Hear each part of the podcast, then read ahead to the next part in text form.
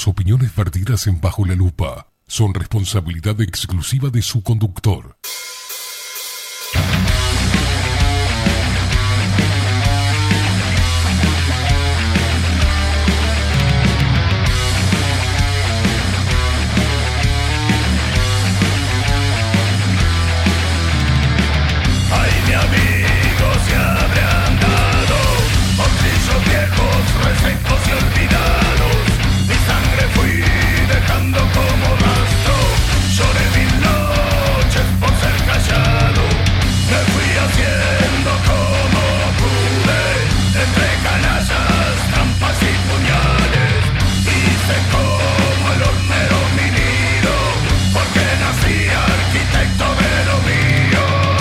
Muy, pero muy buenos días. Bienvenidos a un nuevo programa de Bajo la Lupa, por aquí por bajo la lupa punto u i.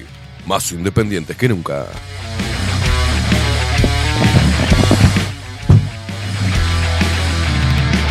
Lo tuve todo, no tuve nada. Ay, Dios. Rodeo de gente a pesar de todo, sabiendo siempre lamerme solo. No será ciencia, pero es mi modo. Hoy tengo cinto de plata. ¡Ah! Le puse botas a mis patas rayadas. Hoy ando complejo.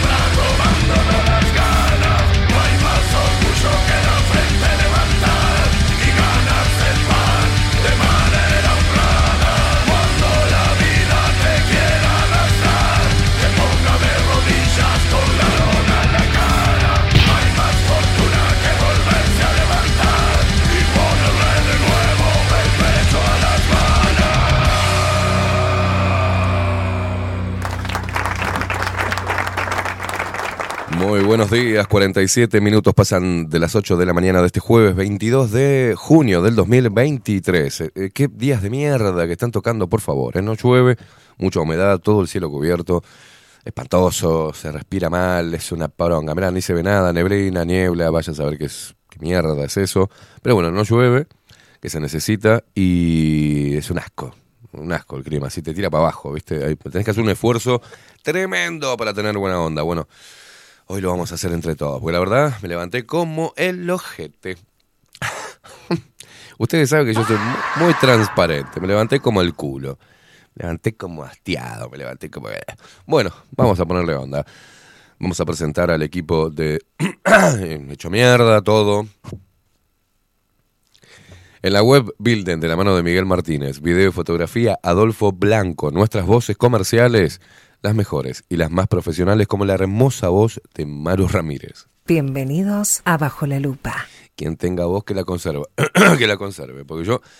Y la voz de trueno, de macho, alfa, de Marco Pereira. Bienvenidos, luperos. Y quien nos pone al aire, si posible, esta magia de la comunicación de la radio es él. Estamos hablando de Facundo, el vikingo Casina.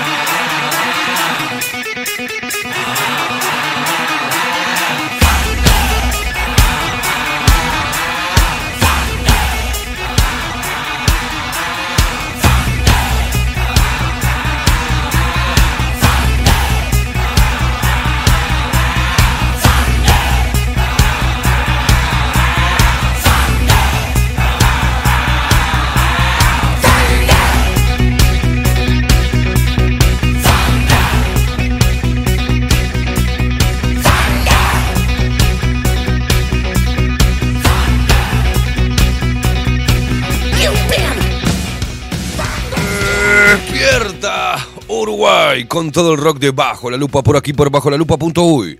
Más independientes que nunca, carajo.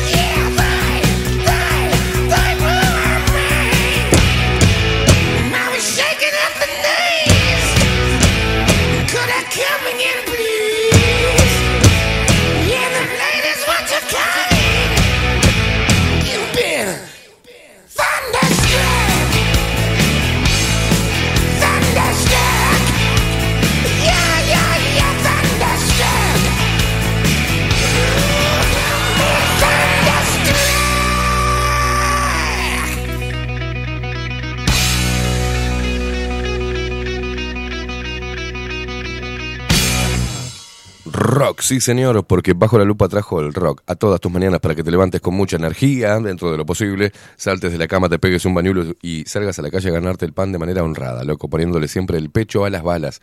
Y vos, vamos a hacer lo mismo, diosa, potra, yegua, símbolo sexual uruguayo, poné, salí y ponele los pechos a las balas.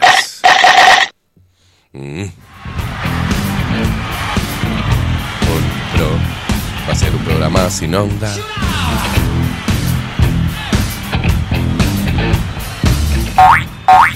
No tengo voz.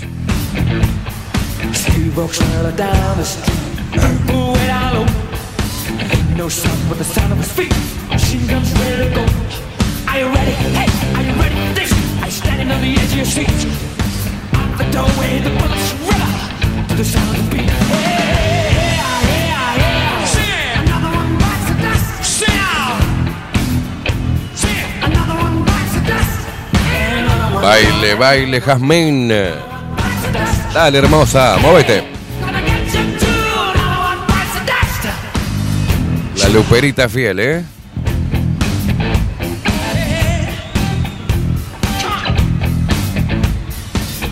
Felicitaciones a Daniel Regueiro, ¿eh? Y su esposa por traer al mundo esta belleza. Me imita y todo, ¿eh? Eh, Pieta Uruguay, dice.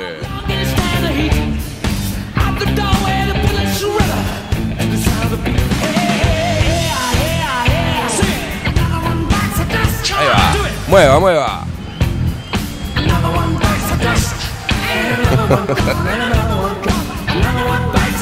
Hace con las manitos ahí la mesa, arriba de la mesa, me muero.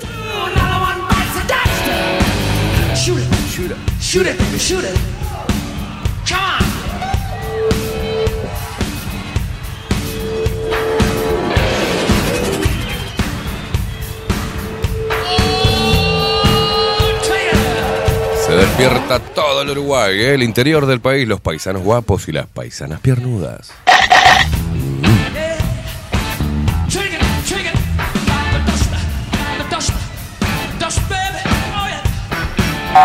Se despiertan los montevideanos sin el préstamo del B I D. Ahí lo tenés al pelotudo. No, tranquilo.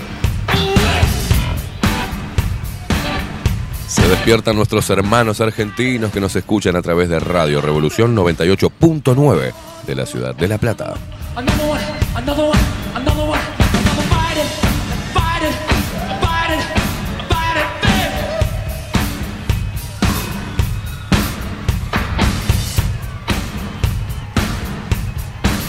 Se despiertan estos locos que andan desparramados por el mundo y nos escuchan y, y nos ven a través de nuestro sitio web bajo la lupa punto uy. También lo hacen a través de nuestro canal de Twitch, que llegó a los dos mil suscriptores ya, ¿eh? ¿No? ¿Ah, no? ¿Sí? Es así. Eh, seguidores. Seguidores, perdón, ojalá. dos mil suscriptores, estaríamos llenos de guita. Pongan plata, hijos de puta. A nuestro canal de Twitch, Bajo la Lupa guión bajo uy, te podés suscribir por cuatro dólares nada más. Pagás todo, no seas rata. ciento sesenta mangos de acá, no es un huevo, nada.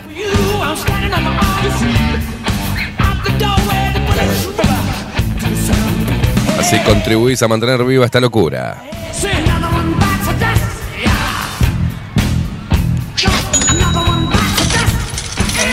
Hoy en el día de cumpleaños de Sandrita, de Mercado de Carnes La Vaquilla. Sandrita, feliz cumple. Que los cumplas feliz, que los cumplas feliz, que los cumplas, Sandrita, que los cumplas feliz. Vamos, che.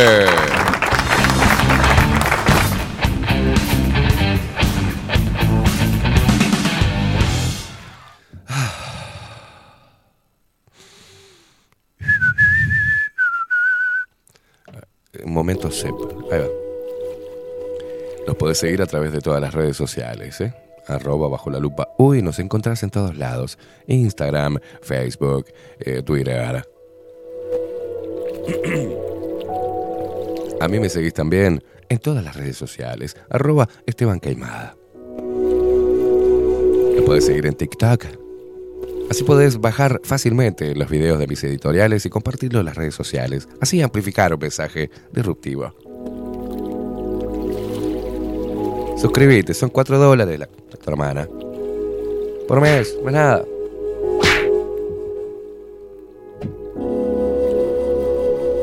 Y te comunicas, ¿cómo te comunicas con nosotros? A través de Telegram. Arroba bajo la lupa, uy, ahí nos encontrás. Sin duda, agendate el teléfono. cero nueve nueve, cuatro siete uno, tres cinco seis.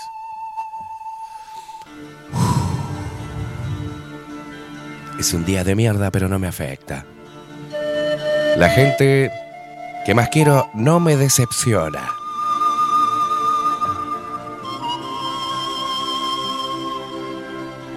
Estoy rodeado de amor, lealtad, honestidad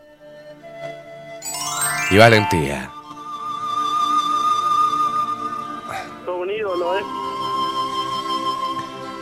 Estoy a punto de mudarme, de cambiar de aire, donde da el sol de frente. Dentro de muy poquito empezaremos la construcción del segundo estudio. Todo va bien. Las cartas me dijeron que todo me iba a ir bien. Respira hondo y aguante bajo la lupa.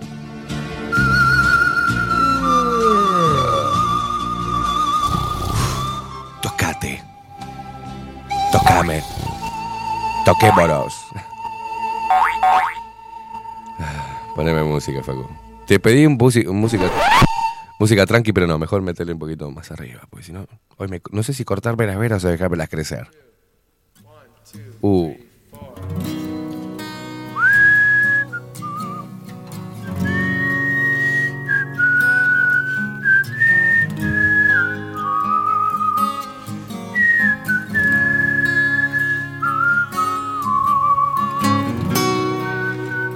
Guns N' Roses.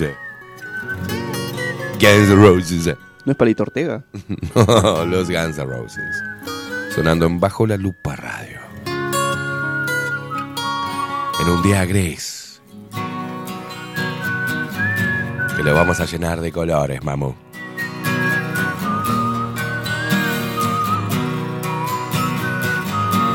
Hoy se viene Aldo Mazzucchelli y su columna Extramuros. Cause I'm missing you, I'm still alright to smile. Girl, I think about you every day now. Was a time when I wasn't sure, but you set my mind at ease. No hay ninguna cámara que pueda mostrar algo, alguna, ¿no? Ahí la tenés, mirá. Estaba buscando eso porque no sé qué día de mierda. Buen día, Facu. ¿Cómo le va, señor? ¿Cómo le va? Muy bien. Bien, como si alguien, un enano, estuviera agarrado, apart- colgado a mis amígdalas, más o menos. ¿No está Fede por ahí? Eh, no.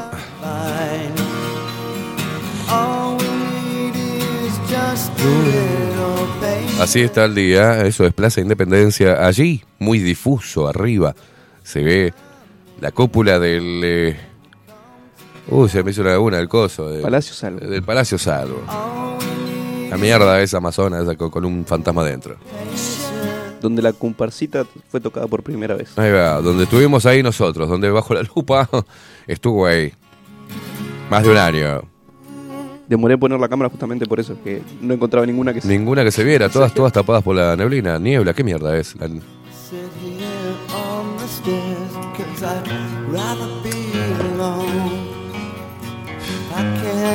have you right now.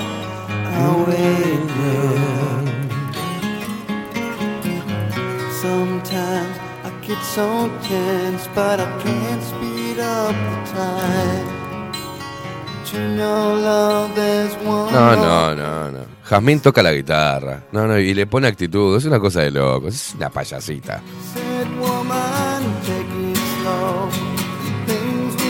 Aparte desde temprano, levantada con el padre, mirando bajo la lupa. Qué lindo eso, ¿eh?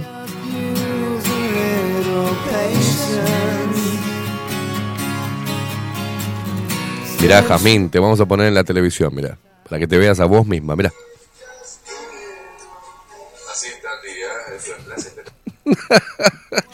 Y le pone actitud y todo, no, no. Es una pequeña Slash.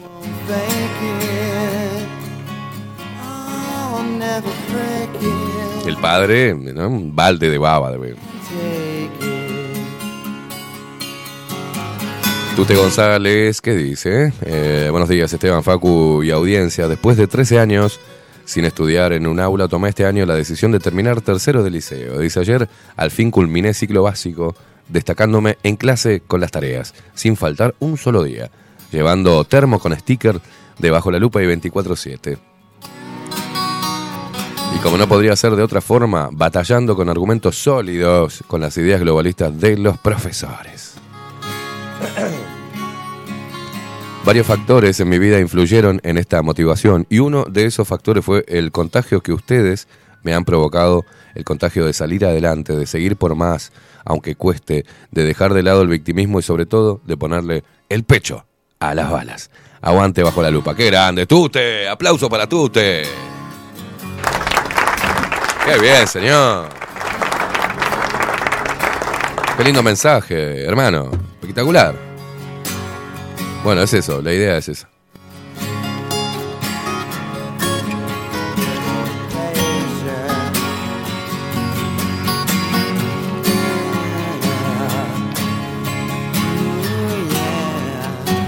Entre el mensaje de Tute y los videos de, de Jazmín, te levantan el ánimo estos guachos, ¿eh? Richard, desde Jacksonville. Buenas, según los expertos, niebla es cuando no ves una poronga y neblina cuando no ves un tereso. Dice, de, de nada. Gracias, guacho. Gran aporte. Gran aporte, sí, sí. El tema es, no veo una poronga. ¿Y qué poronga querés ver?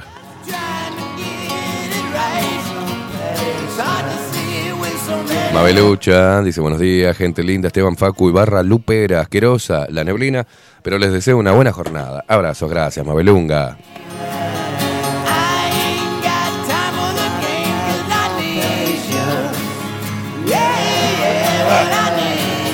Ah, ah, qué horrible. ¿Quiere una cucharita de miel? Ah, en cualquier momento voy a decir.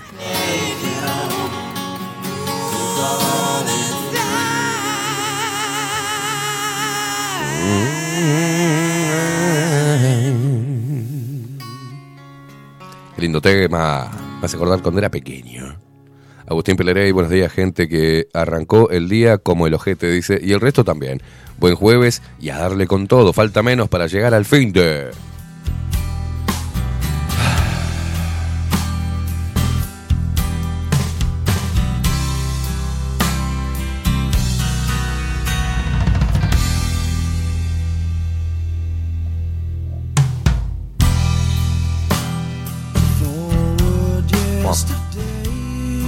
Perdón, eh, pensé que era Creed de Radiohead. No pasa, no pasa, no pasa.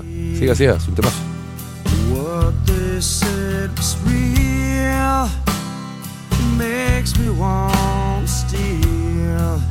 Daniel dice, Jazmín, sí, ella es. Dice, ayer eh, por el paro, hoy tiene control, tampoco fue al CAIF. Dice, si no, ocho y cuarto entraría al CAIF. Pero sí, imita todo y adora la música. Quema, quema esos ganglios con un rico whisky o una buena grapamiel arriba, dice.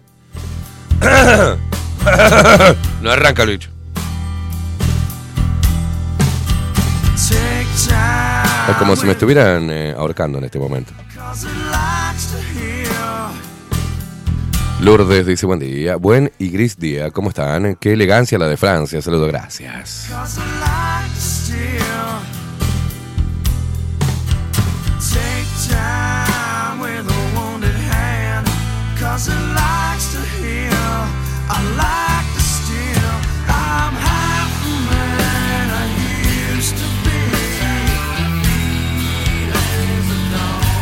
Bueno, Anair, que nos hizo una videollamada hace una hora y quedó ahí. Buen día, Anair. Primera vez que escribe o algo así.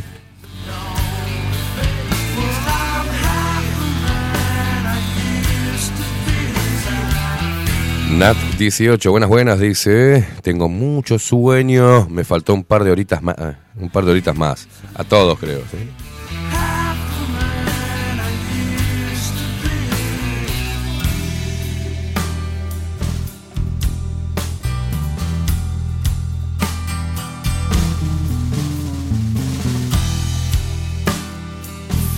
María Luisa dice, buenas, buenas, permiso, se puede entrar, sí, pase, adelante. Marce, felicidades por esos dos mil seguidores, dice, a ver si sacan el cocodrilo del bolsillo y se suscriben, que hay que apoyar a quienes cada día nos brindan esta buena energía e información, aguante bajo la lupa. Gracias, Marce. Chotapalusa.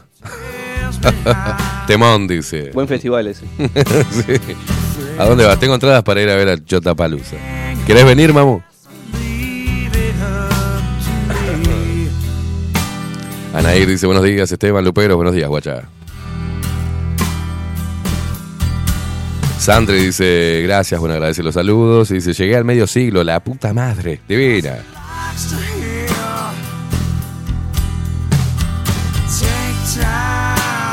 Anair dice que metió mal el dedo hoy y les hice una videollamada, les mando un abrazo, otro para vos. Y una nalgada te matamos. Hoy estamos repartiendo nalgadas. La que quiera nos avisa.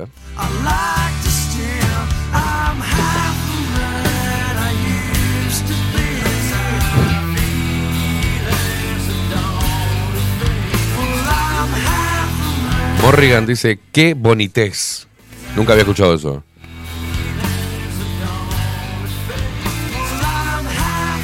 El video de la pequeña.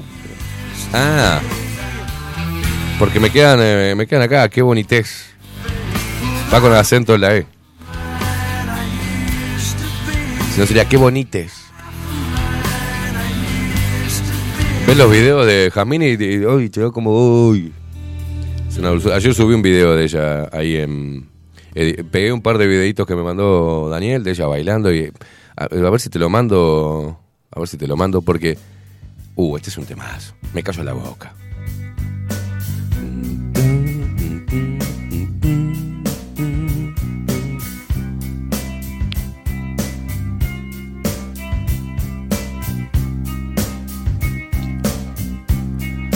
When you ever fall,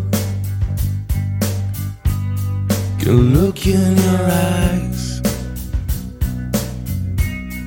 you're just like an angel, the skin makes you cry, you float like a feather, in a beautiful world. I wish I was special. Fucking special. You're so fucking special. Watch out. Watch out. But I'm a creep. I'm a widow. What the hell but you're here? I won't belong here.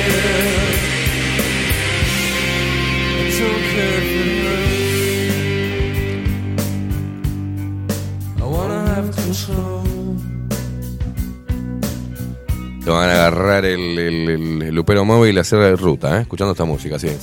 No sé, sin destino, a la, la puta lo parió. Cargo nafta y me ve la mierda.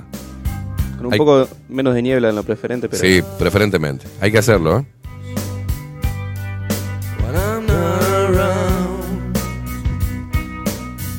A mí me hace muy bien hacer ruta. Me despeja la mente, me, me, me limpio. Nat dieciocho dice, vamos, dale, Nat, te paso a buscar. Preciso a alguien que me sebe mate. I'm a widow. Encima justo se cuadró, Nat, que tengo este fin de semana dos entradas para Chotapalusa.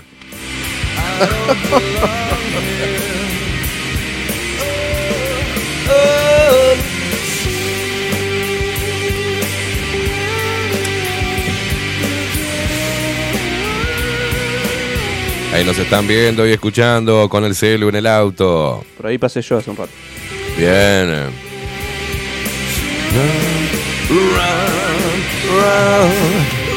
Damián, Damián, estamos, somos amigos, Damián. Me mandó ese, ese, esa, esa foto, Damián. Damián, pero la otra vez te encontré ahí en el toque que fuimos a... Estabas con cara de ojete, no, no, no hubo filo, nuestras energías chocaron, Damián. ¿Seguimos siendo amigos o hicimos, hice algo? ¿Pasó algo? ¿Ya no me querés más? Contame, porque me, la verdad que me acongoja. Buen día, gente linda, dice eh, Damián. Eh, un saludo y buena jornada. Gracias, guacho. ¿Estamos bien, loco? ¿Seguimos siendo bro o pasó algo? Hacemos en vivo las cosas que haces.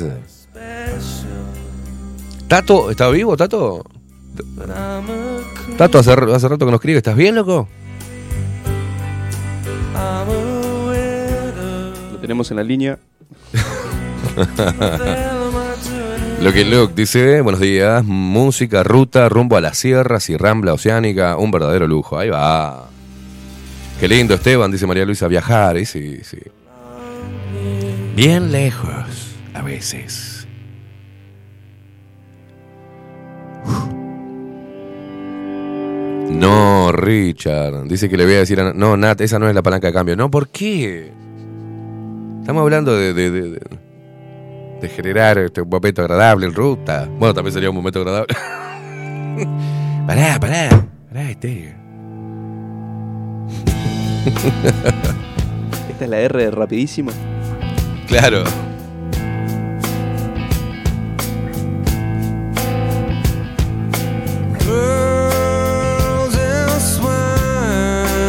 Ay, trajo, trajo el grupo que usted se hace pichí con este. Hablando de Audio Slave. Eh. Eh. Qué buen tema. Hablando de ruta. Así es. I am the highway. ¿Qué estamos escuchando? A ver, Facu. I am the highway. I am the highway. Audio Slave. Vivi dice, una de mis hijas salió el lunes a las cuatro de la mañana y todavía no llegó a destino. A la mierda. ¿A dónde se fue? Vivi, qué lindo. Yo quiero hacer eso. Quiero irme a la loma de los... Pasar cuatro días viajando, no tengo problema. Me encanta. A mí dame música, puchito, mate. Paramos. Hotelito, noche. Al otro día de mañana, matungo, desayuno, vamos. ¿No? Sí, no me vengan con nada. Bueno, aventura puede ser una noche en el auto, podemos dormir, pero... A mí déjame bañarme mañana con agua calentita. No estoy para... Ya no estoy para... Ama carpita, no, carpita las pelotas. Carpita para el cortito nomás. Por... Puto, de pueblo a pueblo de repente no se aguanta la gana, me, que metemos carpa.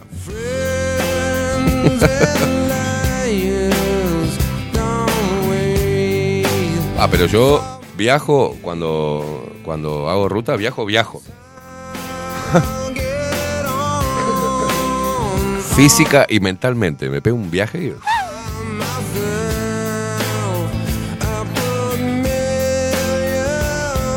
Chotapalusa, la carpa a la mañana está asegurada. Ah, sí, sí, sí, una asegura la carpita. Por eso no hay que viajar de deportivo. Nat dieciocho dice, al infinito y más allá. ¿En serio te vas, Nat, conmigo? Vámonos, Nat. Pasame ubicación que ya estoy saliendo.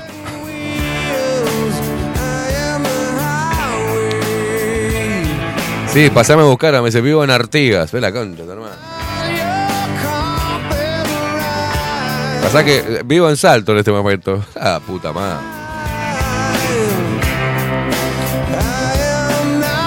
Opa, en Atlántida, vamos. Buen día, dicen que hay sustancias que te hacen viajar. Dame, sí, Gabriel, obvio, ¿eh? Maru Francia, buenos y resilientes días. Esteban, Facundo y Lupereada. Dice, me gusta ese plan, ruta, mate, escucha, ducha. ¿Qué tal? Eh, y dale que es tarde, dice. Carpa, no te la banco ni en pedo. No, yo tampoco, Maru. Necesito un mínimo de decoro. Nat me está pasando todos los viajes. Ya está armando la valija, Nat. Estoy trabajando, pero soy de Marindia. Ok, ok, todos los datos. Coco Leite le dice, Nat, mirá que está sin frenos, eh. Callate, Coco. Me cagás todo, Coco.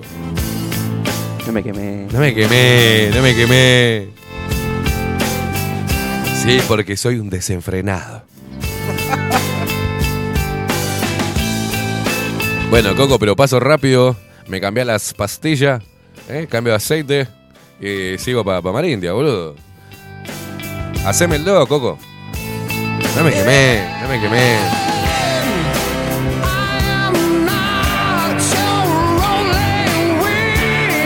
Sí, la puerta ya está arreglada. El paragolpe ya está también. Hay paragolpe nuevo. Maldito carpincho. Lourdes pregunta, ¿están viendo si es de la de las cartas, Nat? Dice, Lourdes pregunta, ¿Nat es rubia? Era rubia y ahora está morocha, pero la puta madre. Andá a la peluquería, Nat.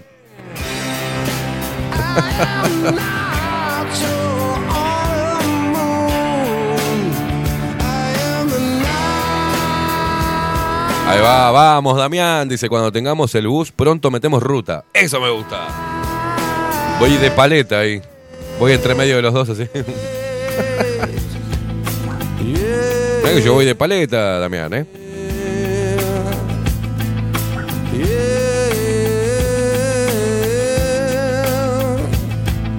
Dice Marcela, pero qué corta mambo este Coco. Es un celoso.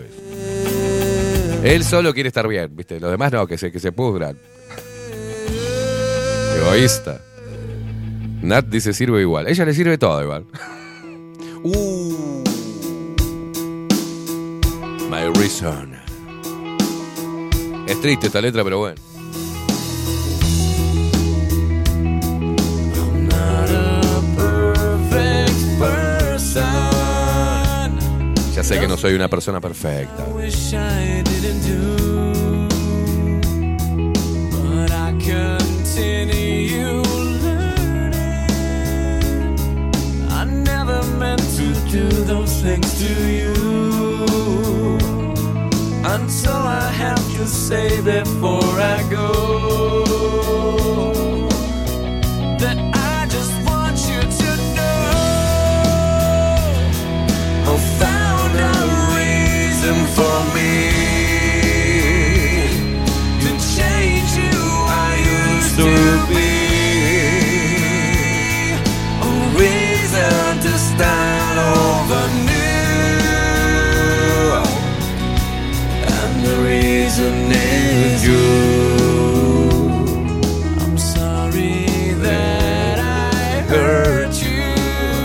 Música haciendo ruta, buena compañía, haciendo kilómetros.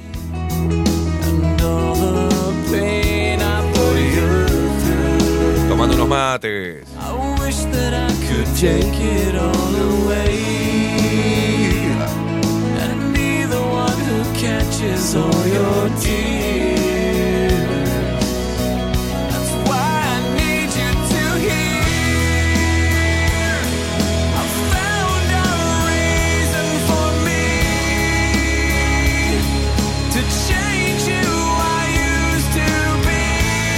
María Luisa dice unos bizcochitos también, ¿cómo no?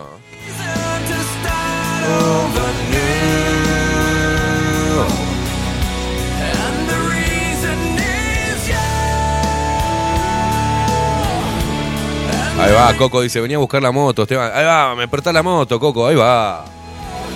Más que, sumo, más que mate ni bizcocho. Prestame la moto, Coco.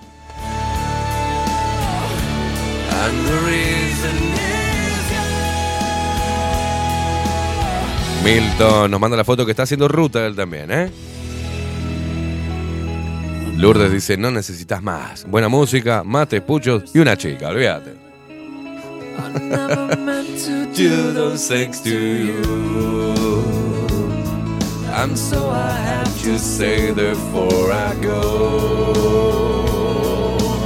Buen día, Milton. Dale, Milton, tráeme el vapor.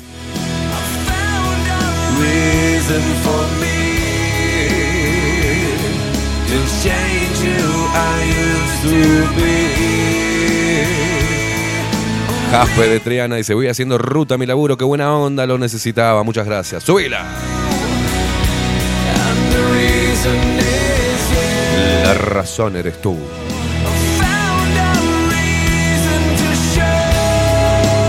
Pero me voy. Eso dice el tema, la puta madre. Es triste.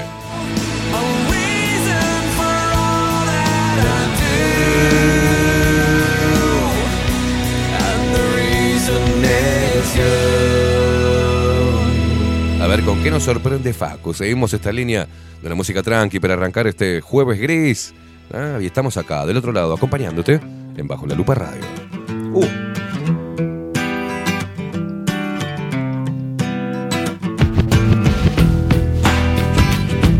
Poneme, mu- poneme imagen, ¿eh? Poneme imagen de Palacio Salvo. Me voy a preparar un cafecito, así los dejo que disfruten de esta música sin escucharme. Sometimes I feel the fear of the uncertainty stinging clear, and I, I can't help but ask myself how much I let the fear take the wheel and steer. It's driven me before.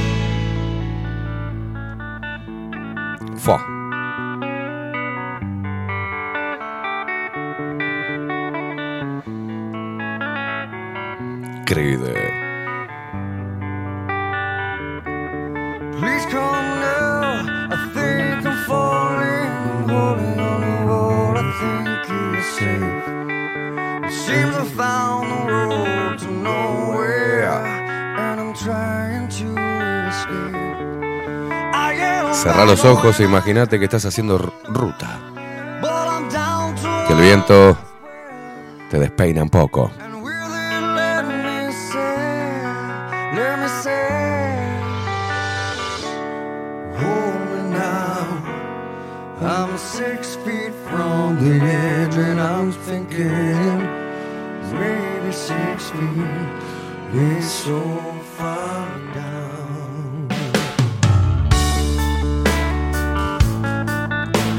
Ah, disfrutando de un cafecito jurado para la garganta.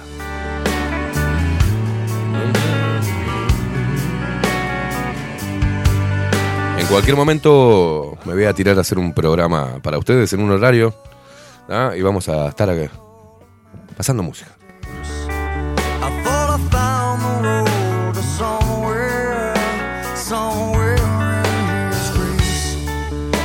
Contando la historia detrás de cada uno de los temas, haciendo algún que otro flashback.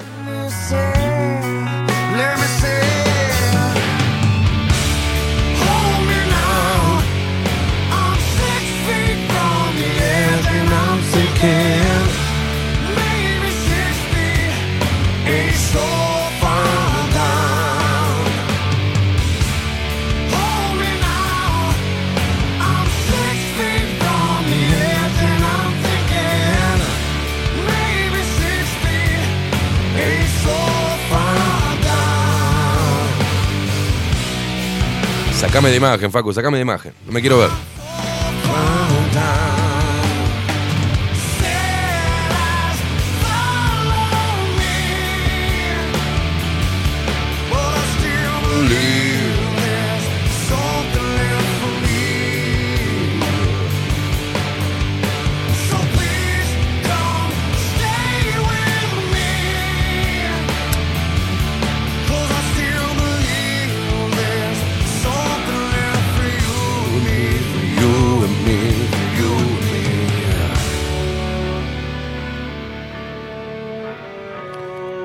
Un tema atrás del otro.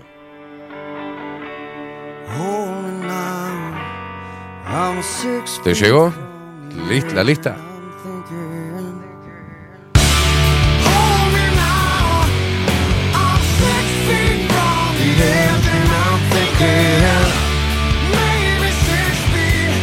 ¿Eh?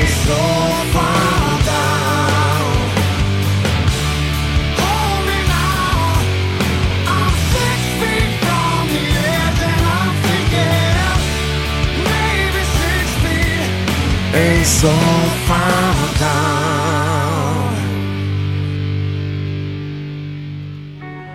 Please come now. I think I'm falling. All I think is safe. Toda la buena música en Bajo la Lupa Radio. veintiocho minutos pasan de las nueve de la mañana en este jueves gris, veintidós de junio del dos mil veintitrés.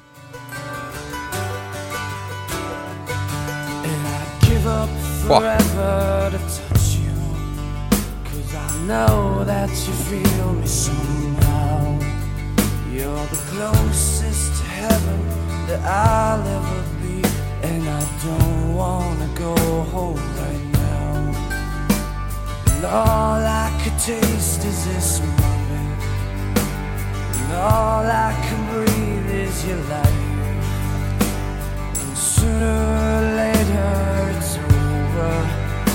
just don't want to miss you tonight, and I don't want the world to see me, 'cause I don't think that they'd understand when everything's made to be broken. I just want you to know who I am.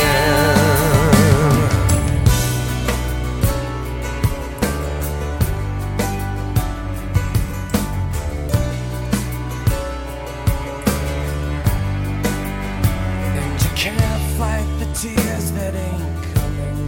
Pero se me trancó todo el, todo el, la putísima madre.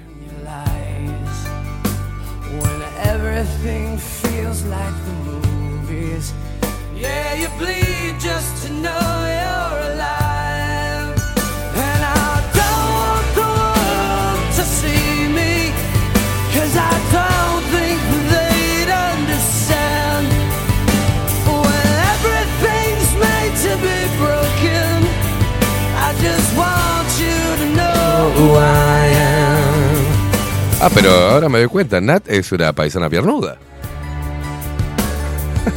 Andá preparando la valija, Nat. Coco, andá preparando, andá a comprar la pastilla. Andá a comprar la pastilla. Es como, no estoy saliendo mucho. No estoy saliendo mucho, ¿viste? Es tranquilo. Mirá la foto de perfil de Nat y dice, andá, andá a comprar la pastilla, Coco. Andá a comprar la pastilla. Ah, la mierda.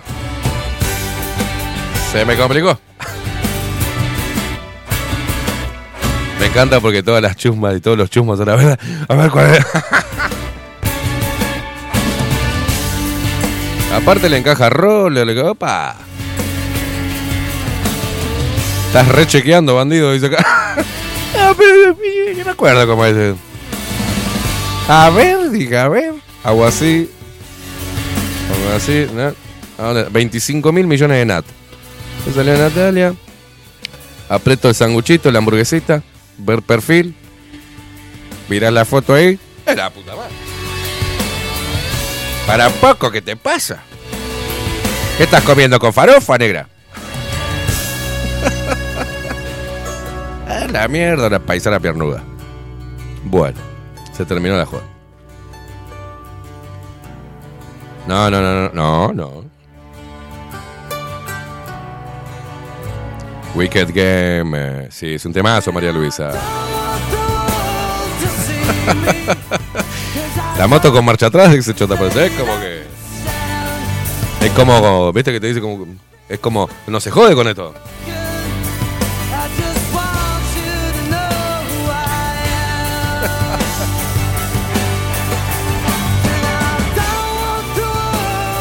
Esta no se corta con un tramotina, esta, esta Necar.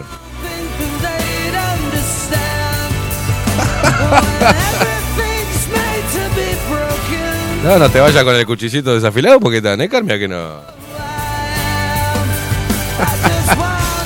Marcelo, ¿qué dice? Nos muestra la foto de él haciendo ruta, escuchando junto a nosotros la mejor música de la mano de Facundo, el vikingo, Casina.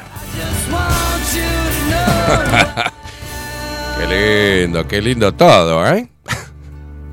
Jaspe también nos manda la foto. ¿Dónde, dónde era que estaba? ¿En, en dónde? En Colombia. En Colombia. Para que se me... me pueda hablar por el colmillo, los colmillos que se me salen. Massachusetts. Basta, poneme música, monstruo. Hablamos de otra cosa. Che, ¿tu casa bien? ¿Tus cosas? ¿Todo tranquilo? ¿Tu casa? ¿Todo bien? Todo muy bien, muy bien. Eh, me alegro, me alegro mucho.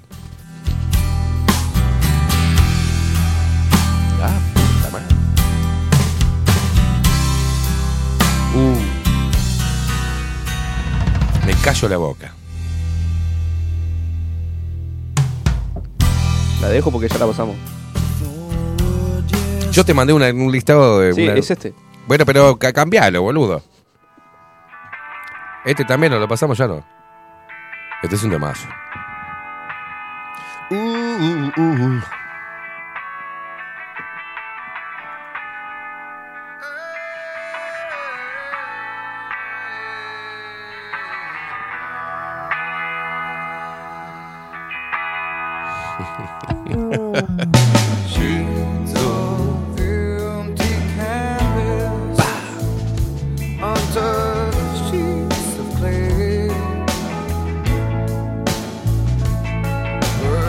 Vamos a hacer así. Estos temas, ¿a quién se lo dedicas? Decime ahora, este tema se lo dedico a tal persona. Que acá te le mandamos el mensaje.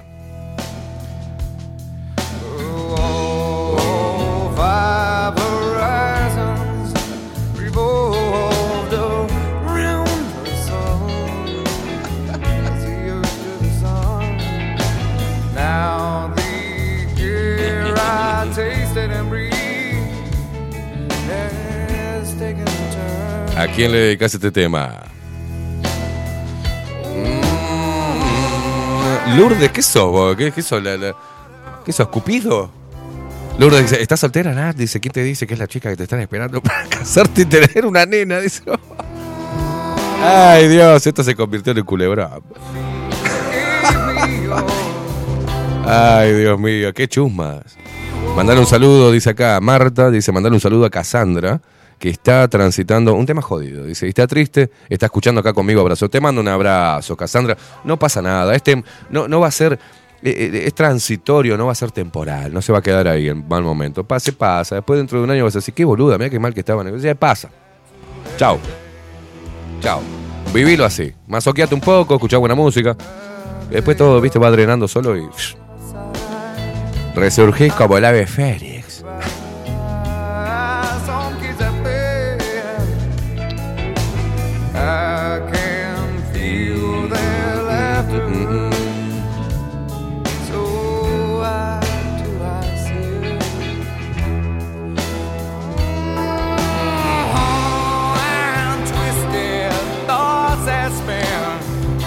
Ah, ah, no, me desconcentrañás. Me desconcentré, che, basta.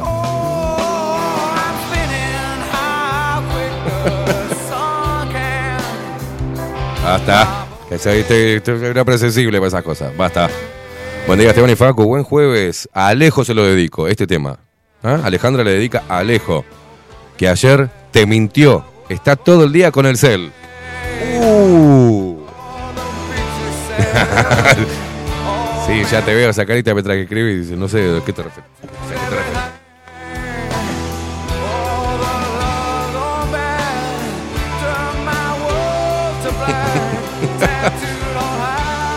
Acasame la lima, eh, que me animan los colmillos. Acasame la lima, acasame la lima. Buen día, Esteban y Facu. Rosita Rose dice, Facu y Luperos, quedaste como la vaca. Dice, ¿será que la que es la que hablaba las cartas? Lore, si se llega a cumplir las cosas que me dijo Lore ayer, la astróloga, tarotista, se va a llenar de guita. Y nosotros con Facu vamos a hacer comisión, ¿no, Facu? Porque es entre los dos, compartimos, vamos cincuenta y cincuenta, cabeza. ¿Eh? Del sesenta por ciento que le vamos a sacar a, a Lore, treinta y treinta, ¿te parece? sesenta para nosotros, treinta para ellos. treinta para ellos, claro. Y ese sesenta para nosotros dividimos treinta y treinta, bien, cincuenta y cincuenta nosotros. Ah, sí, sí, sí, sí. Bueno, tenemos dos dedicatorias. ¿A quién le querés dedicar los temas que están sonando? Canta, decímelo ahora porque dentro de un ratito se viene Aldo Mazzucchelli. Y sabes que no tengo ganas de leer noticias, no tengo ganas de decir a Carolina Cose por el préstamo del B I D. No tengo ganas de decir no. ¿Para qué?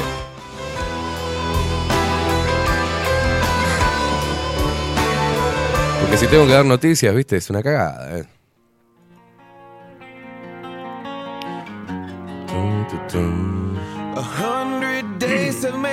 Si tengo que leer noticias, decir que Luis Lacalle Pou con policías, el pedido de mayor presencia en las calles y el empate técnico de dos mil, con dos mil diecinueve, bueno, ¿quieren que hable de eso? Hablo. ¿Quieren que hable de que Cris Morena va a filmar en Uruguay un spin-off de Floricienta? Sí, por favor. No, no, no, no. ¿Quieren que diga que blancos rechazan proyectos de reestructura de deudas y Cabildo queda solo en su planteo? Porque los blancos son así, ¿viste? Ah, son re macanudos los blancos. No tienen, no tienen drama. Enseguida tiran un, hacen el matecito, te convidan más, te hacen, tiran un, un, una carne al fueguito, pero le pedís plata y se van todos corriendo. O sea, no le toqué, le, le toqué los morlacos, ¿no? Ah, el blanco, ah, sí, Esteban, qué buena onda, sí, caso, eh, impresionante, tu periodismo. Sí, bueno, poné plata, hermano, acá, porque tu empresa, tenés una empresa, poné acá. No, no, no. Tú, tú, tú. Ah. Te quiero, amigo, yo también, loco, portame plata. Me, yeah. Bueno, programa del Frente Amplio. ¿Qué dice sobre impuestos, inteligencia artificial y designación de jueces? ¿Tú quieren leo, eh?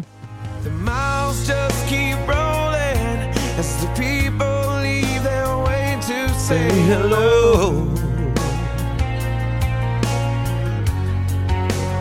Si quieren hablo de la evaluación de la gestión del presidente Luis Lacalle Pou en junio, un cuarenta y cinco por ciento aprueba y el treinta y cuatro por ciento lo desaprueba.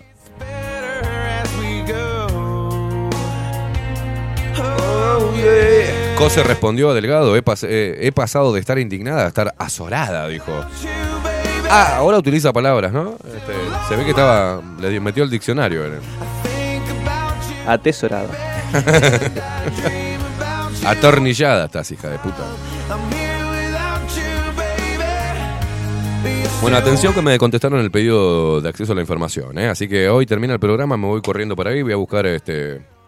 No traje el pendrive, boludo. Paso, paso a buscar otro, paso a buscar otro por Salón Libertad, sencillo. Este fin de semana tengo trabajo, ¿eh? A ver, a ver qué fue lo que me mandaron.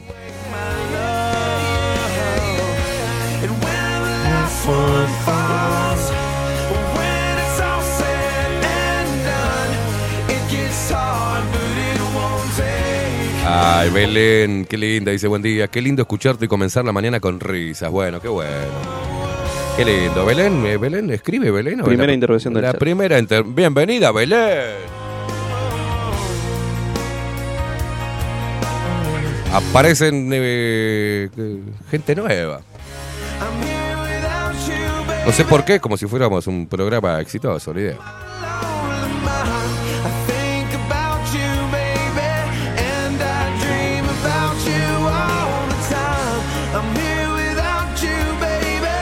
Dice, no, que aparezca Lore, dice Pau, y que haga otra tirada de cartas.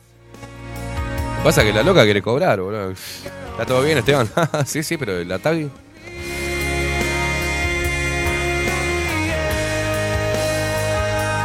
Oh, yeah.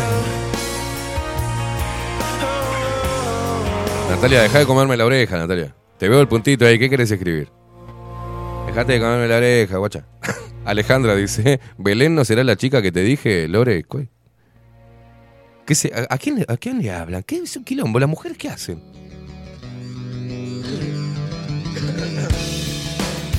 Buena música.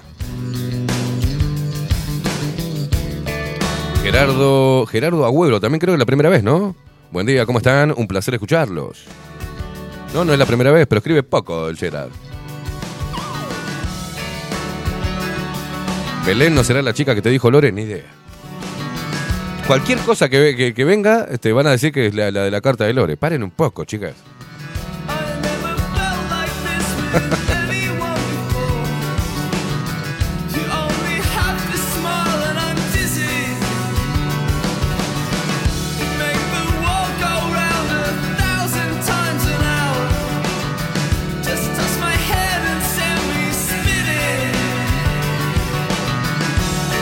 Una mañana de jueves de ruta. Imagínate, cerrar un poquito los ojos, imagínate que vas en el auto escuchando esta música, con compañía y tomándonos mates.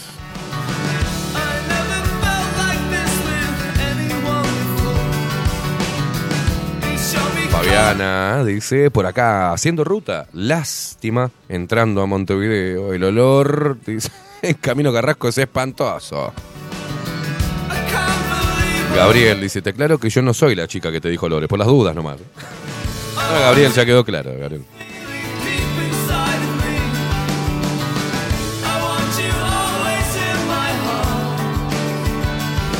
Dice Chotapalusa, guambia que la chica de la carta no sea Romina Celeste. ¡No!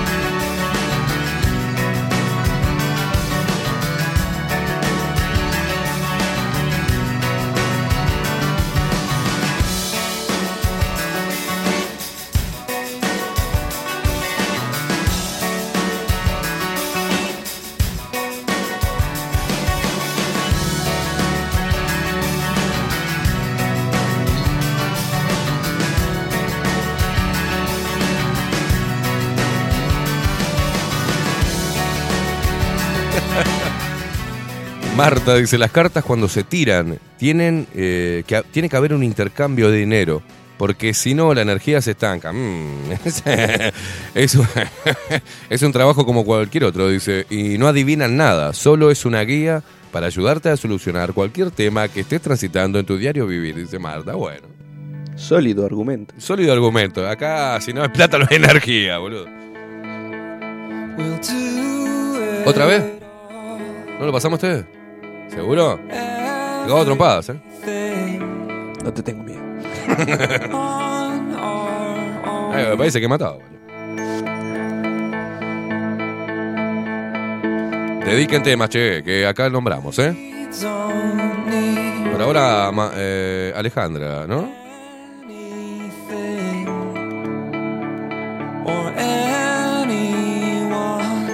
Belén dice, muchas gracias, desde Paysandú. Sí, son un programa exitoso. Bueno, una sanducera.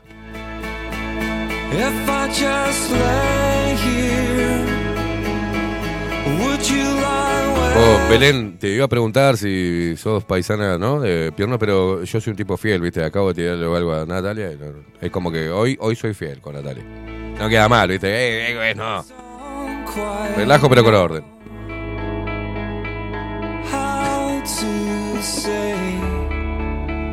No hay que confundir libertad con libertinaje. Claro, claro. No es cualquier cosa que venga. ¿Vos sos de la, de la carta? ¿Venimos? No, no. A mí me gusta más el libertinaje. No, no, no. Nat, yo te soy fiel hoy. Vos tranqui. ¿Quién es esta Belén que es nueva? Que... Tómatela, Belén. Mañana me mandás, Belén. Mañana me mandás cosas.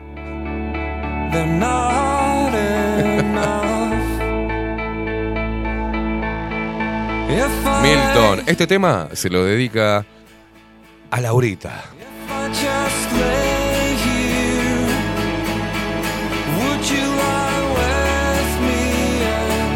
Lourdes dice, quemó todo, Marta.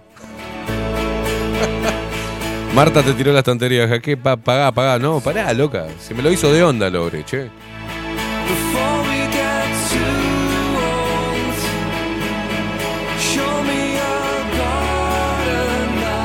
Chotapalusa, eh, Bittersweet Symphony, dice, para Laura, pero otra Laura. Bien. ¿Cómo están las Lauras recibiendo temas? Nat dice, va, tema, me lo dedico a mí, de James Mockers. Don't me let me down. O sea, don't let me down. Don't let me... No, pero... No, no, no. No, no Nat, cagamos ahí. Pero hay varias canciones que se llaman así. Ah, no sé, no sé, no sé. Don't let me down. Sí, no, esa, esa no. La de los Beatles. No, no. Esa es la de los Beatles. No. La bueno, a ver, los, fíjate. La de los Beatles. La de los Beatles, no, fíjate.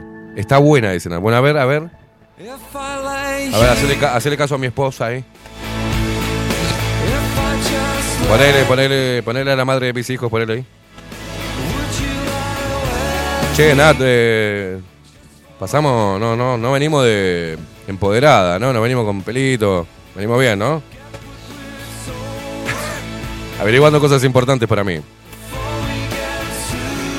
Me, me dice, please, un ratito. Y sí, mamu, ponéselo, ponéselo, Facu. El tema, ponéselo. ¿Escuchaste?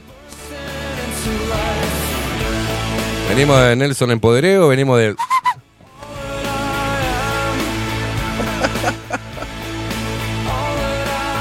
Es importante ese detalle para mí, Nat. Si no... No, este... Este es un tema... Eh, este, este, este es un temazo.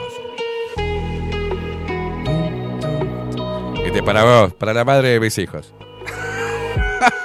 Sí, está de más. Ya me pone está de más y ya te restás un puto. Habla bien, hija de puta. Me... Habla bien.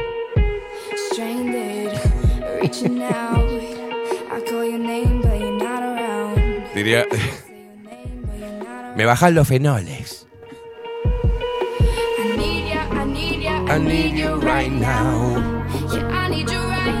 Lourdes dice, Nat, no la cagues que veníamos bien. Claro, Nat. Está de más. Me llegas a decir así, pero un cachetazo te doy. Chotapalusa dice que venga Aldo porque esto se va a descontrolar. Mi dona, mi dona,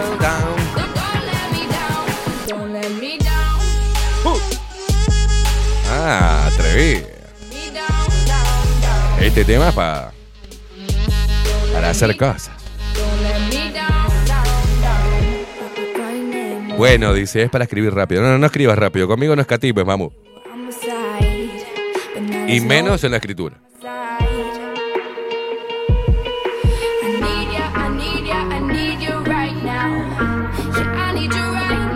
Juan Durán dice, buen día a todos, saludos desde la lloviznosa ciudad de Salto. Poner Ricky Martin y Aldo Ceballos. Grande Facu, qué temón, Aerosmith. I don't want me... No, no. No, no.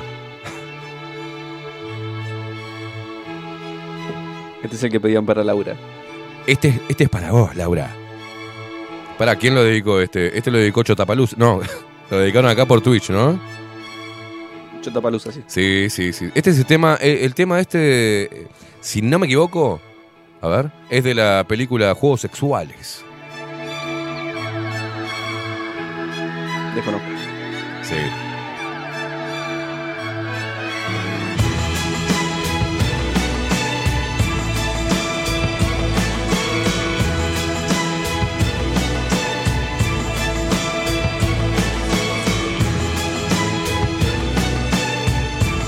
Video clásico del que va caminando con la camperita de cuero chocando a la gente, ¿eh? ¿Acordás o no?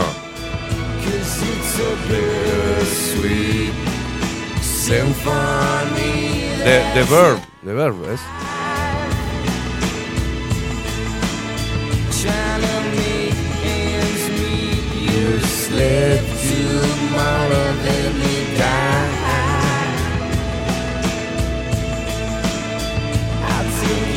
Alberto Betancor, eh, buen día Esteban, espe- espero andes bien, estoy de este lado escuchándote, que tengas un excelente día, gracias por estar allí, dice nuestro viejito ochenta y cuatro pirulos, Alberto.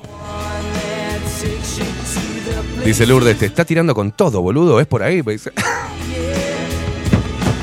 Lourdes está apasionada con esta historia.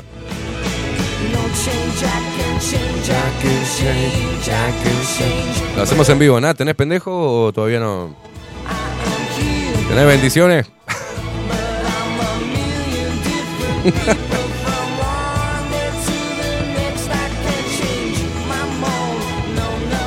No, no, no, no.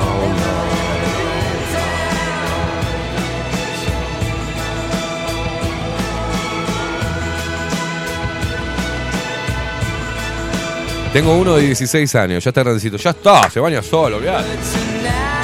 Olvídate. Bueno, a veces. No llora la madrugada, ¿viste?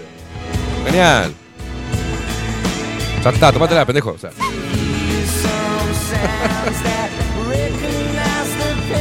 tomá, tomá la llave, te presto mi casa. Nada, tomátela. Va.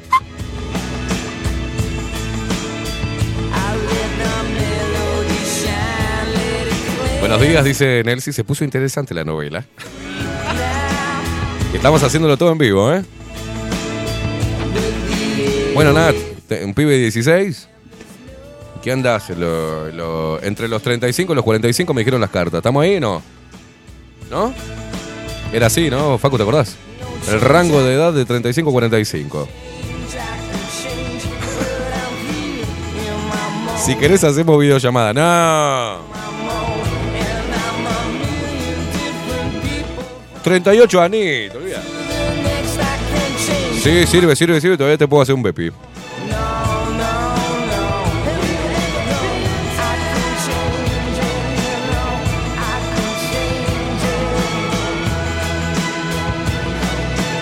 Negociaciones en vivo. No me, pre- no me contestaste si sos empoderada si, eh, si, o se le cajá la... la... ¿No? Nunca cuál es tu color favorito. No, nah, me importa tres huevos.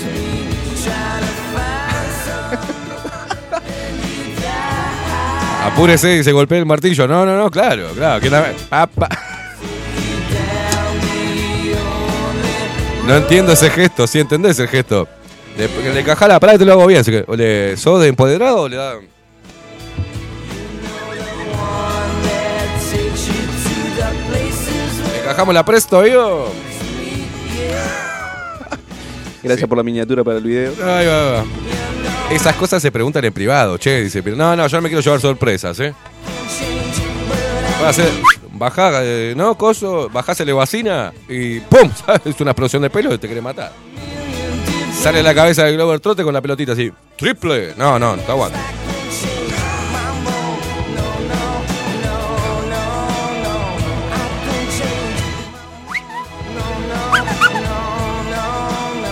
Dale, Nat, contestá. Si no, no llego a ver. Dios mío. No te rías, boluda.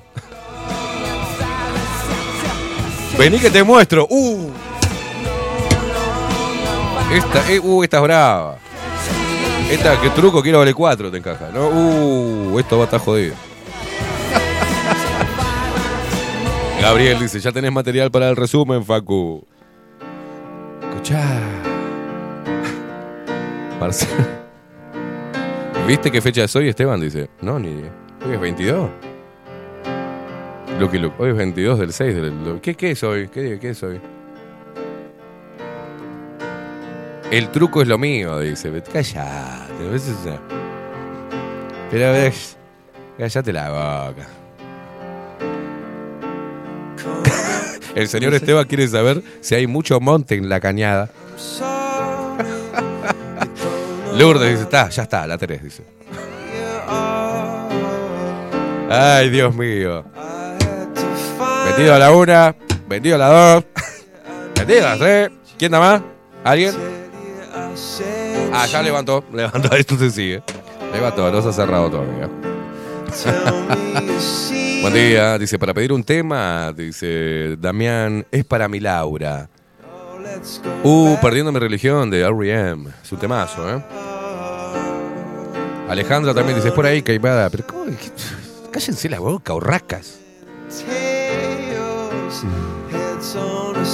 Dice veintidós de junio, dice soy Lucky Luke, dice cambio de estación. Los cambios de estación son tu debilidad, dice jejeje. Siempre caes. Que conocen más mi historia que yo. Yo quiero verla para una evaluación, dice. Yo te digo si conviene, dice María Luisa. No, yo te la muestro. ¿Querés que te la muestre? trescientas personas viendo esta guarangada. Las cartas se eh, mandaron, ¿eh? Aparte, he, he visto... Algo como que, que, que hay una vibración extraña en el cosmos que parece que es, ¿no? Es una energía angelical. ¿Sabías vos eso? Por favor, Cintia, ¿me podés aclarar un poco esto? Perdiendo mi religión, eh, R E M de Damián para Laurita.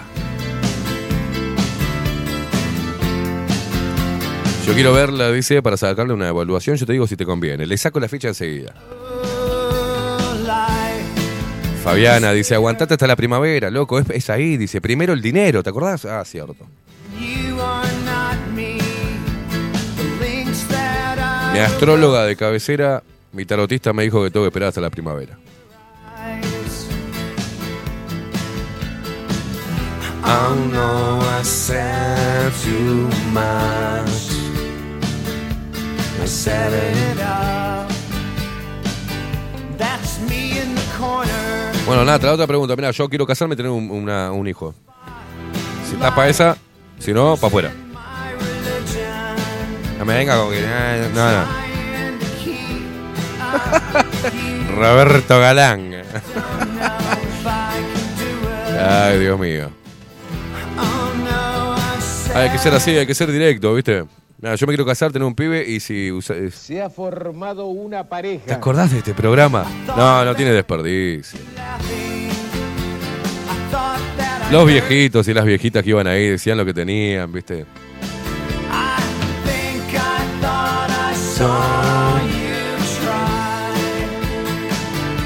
¿Qué? Yo también quiero verla, ya que estamos, dice Nati.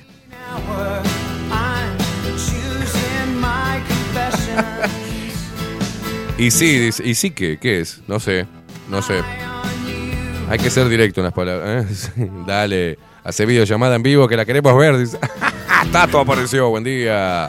Take black is not... ¿Por qué me lo pone en inglés, loco? Soy horrible con el inglés. ¿Te gusta hacerme pronunciar mal el inglés, no? Ay, se lo dedica a él mismo. Uy, está todo.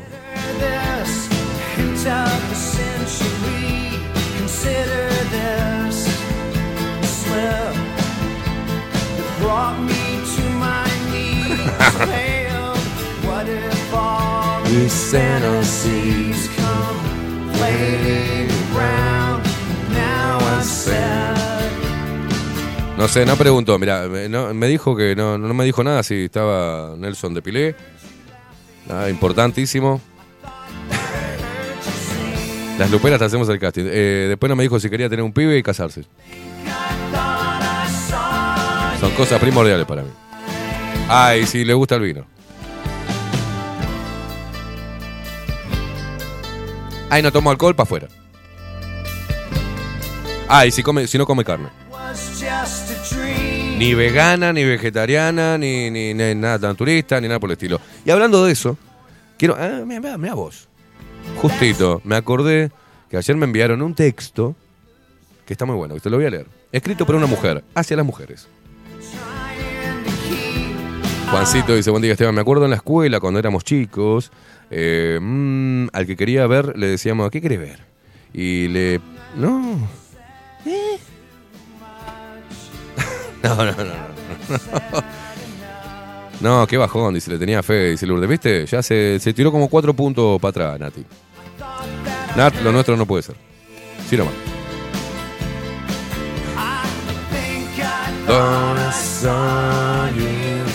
Nos vamos a ir a la pausa con este tema porque ya eh, acabo de ver que vino Aldo Mazzucchelli. Se viene la columna. Ya está, perdiste tu oportunidad, Nati. Si no contestaste ahora, fíjate.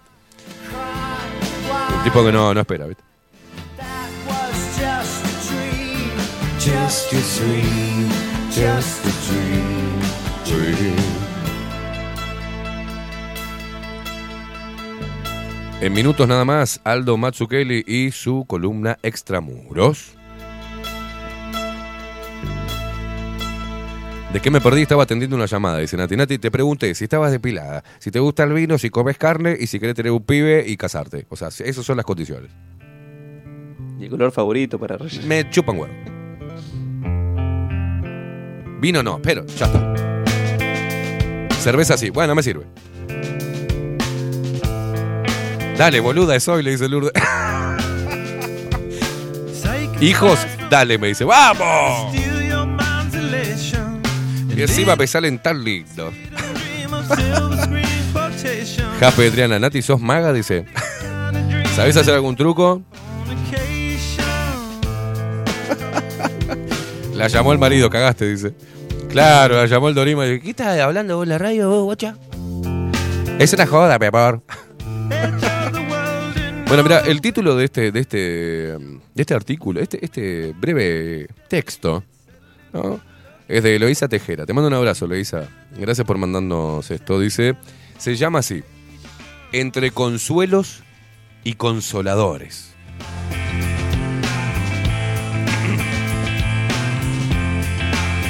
Atención, está bueno, ¿eh?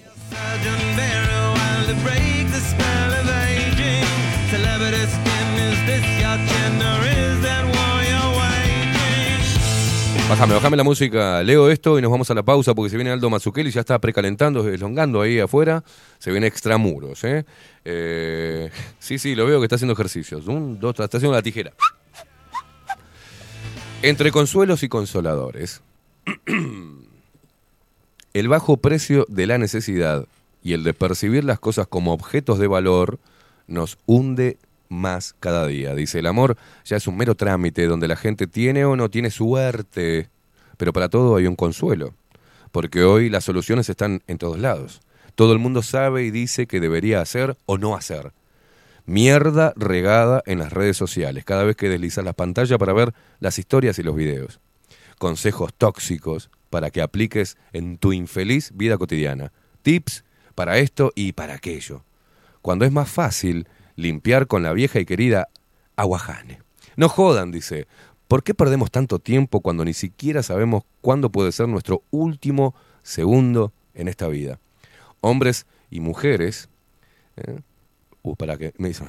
Hombres y mujeres se alejan de su esencia, ya no se complementan, no se nutren y no son parte el uno del otro. Pero claro, es que somos cada día más inclusivos, más tolerantes y políticamente correctos. Fantástico.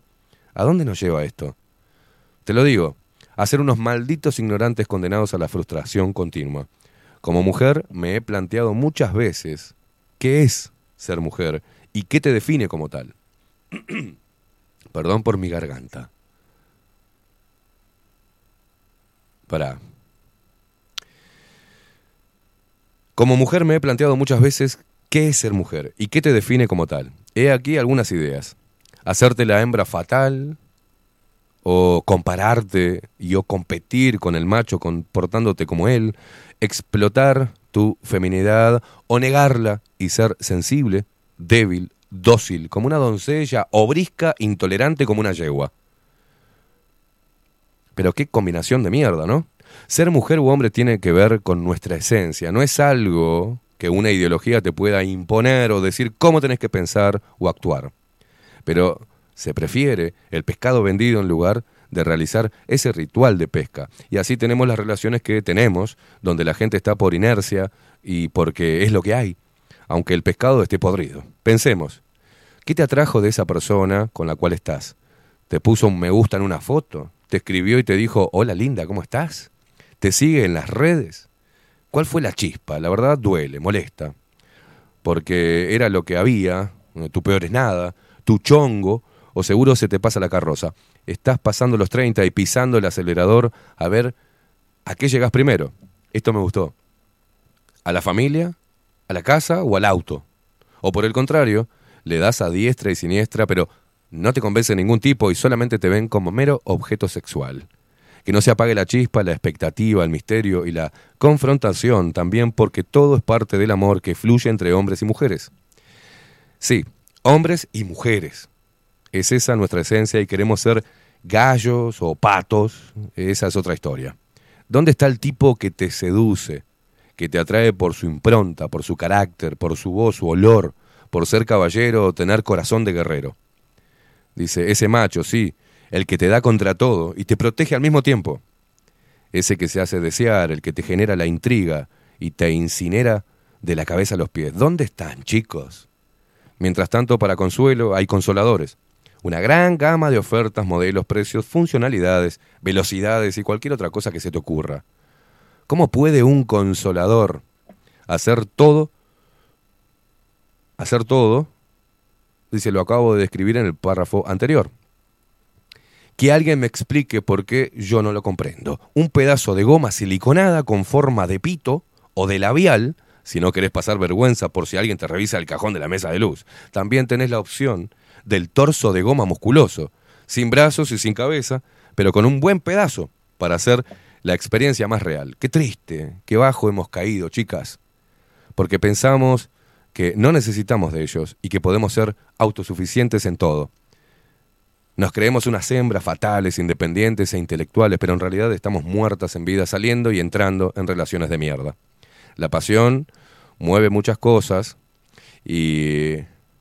Perdón, acá no puedo. La pasión mueve muchas cosas y los extremos siempre son malos, sin duda. Busquemos ese equilibrio con el otro. Caminemos juntos en esta vida porque lo único seguro es la muerte y será nuestro desafío afrontarla. Déjate sentir, déjate fluir y no dudes cuando la chispa se enciende. Es más, metele leña y armate un incendio, porque el tren no pasa dos veces y, te va a esperar, y no te va a esperar a que vos estés en tu mejor momento interior, ¿no? Y profundo de todo tu ser, allá, aislada en la montaña, respirando aire puro, en alguna posición ridícula de yoga. No nos hagamos trampas al solitario. Dice, escrito por una mujer. Autocrítica. ¿Ah? Eloisa Tejera, la verdad, loca, te mando un abrazo. Me gustó ayer, perdón porque lo leí cortado, porque me salió en un formato de mierda. ¿Ah? Este, y no lo pude corregir. Pero lo voy a, lo voy a compartir en el canal de Telegram, porque hay unos pasajes que están muy buenos, ¿no? Y que habla de que de la mujer de que pasó los treinta y bueno, no sabe, tiene la confusión de no sabe qué iba a obtener primero o no entiende la prioridad, si el auto, la casa o formar una familia, ¿no? Y desconsolada va y compra un consolador, o sea, está bueno, eh, y se piensa que con eso se empodera y puede ser una mujer independiente y autosuficiente. Bueno, un montón de cosas, que hay un montón de, un montón de cosas interesantes que tiene este, este escrito. Así que te mando un abrazo y luego lo, lo voy a estar compartiendo. Para las mujeres, porque en realidad es escrito por una mujer. ¿Ah? Y me encantó esto de porque el tren no pasa dos veces y no te va a esperar a que vos estés en tu mejor momento, porque hay muchos que están hablando hoy de no, yo no entro en una pareja porque estoy necesito estar bien, aprender a amarme a mí mismo. No, te puede llevar años. Yo lo hablé la otra vez, en, te puede llevar toda la vida aprender a amarte a vos mismo. Y eh, amarte a vos mismo requiere también de compartirte y que el otro, esa, esa, esa conexión, el otro te ayude y te enseñe a amarte a vos mismo, y lo hace cuando destaca eh, aspectos que vos ni siquiera tenías como, como valores, pero los destaca y uno aprende a amarse a través de los ojos del otro también. Y acá lo dice, eh, la pasión mueve muchas cosas y los extremos siempre son malos, ¿no? Busquemos ese equilibrio con el otro, caminemos juntos en esta vida porque lo único seguro es la muerte y será nuestro desafío afrontarla. Dejate sentir, dejate fluir y no dudes cuando la chispa se enciende. Es más, metele leña y armate de un incendio porque el tren no pasa dos veces y no te va a esperar a que vos estés en tu mejor momento interior, profundo, de todo tu ser, allá aislada, en una montaña, respirando aire puro, en alguna posición ridícula de yoga. Me encantó eso. Me encantó. Eh, aplica para hombres también, ¿eh? Señoras y señores, doce minutos pasan de las diez de la mañana, vamos a hacer una pausa, le mandamos un abrazo a Eloisa Tejera. Eh, hacemos una pausa y ya venimos con Aldo Mazzucchelli y su columna Extramuros.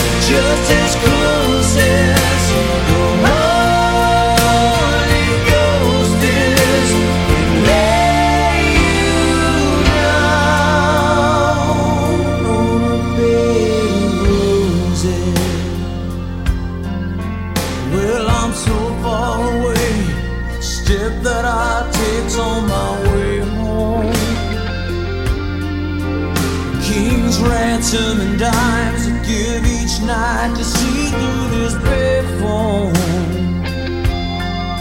Still I run out of time, or it's hard to get through to the pearl and the white. Flies me back to you, I just close my eyes. Whisper, baby, blind love is true.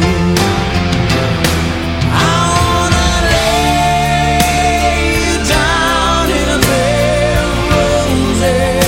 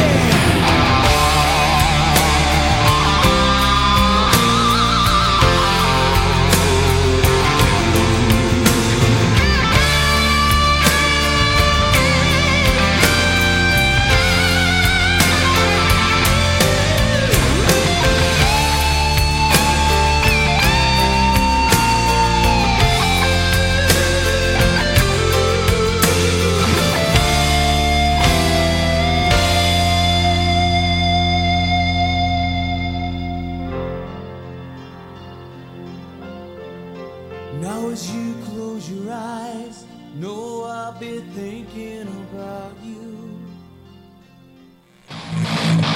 Okay. Ya volvemos.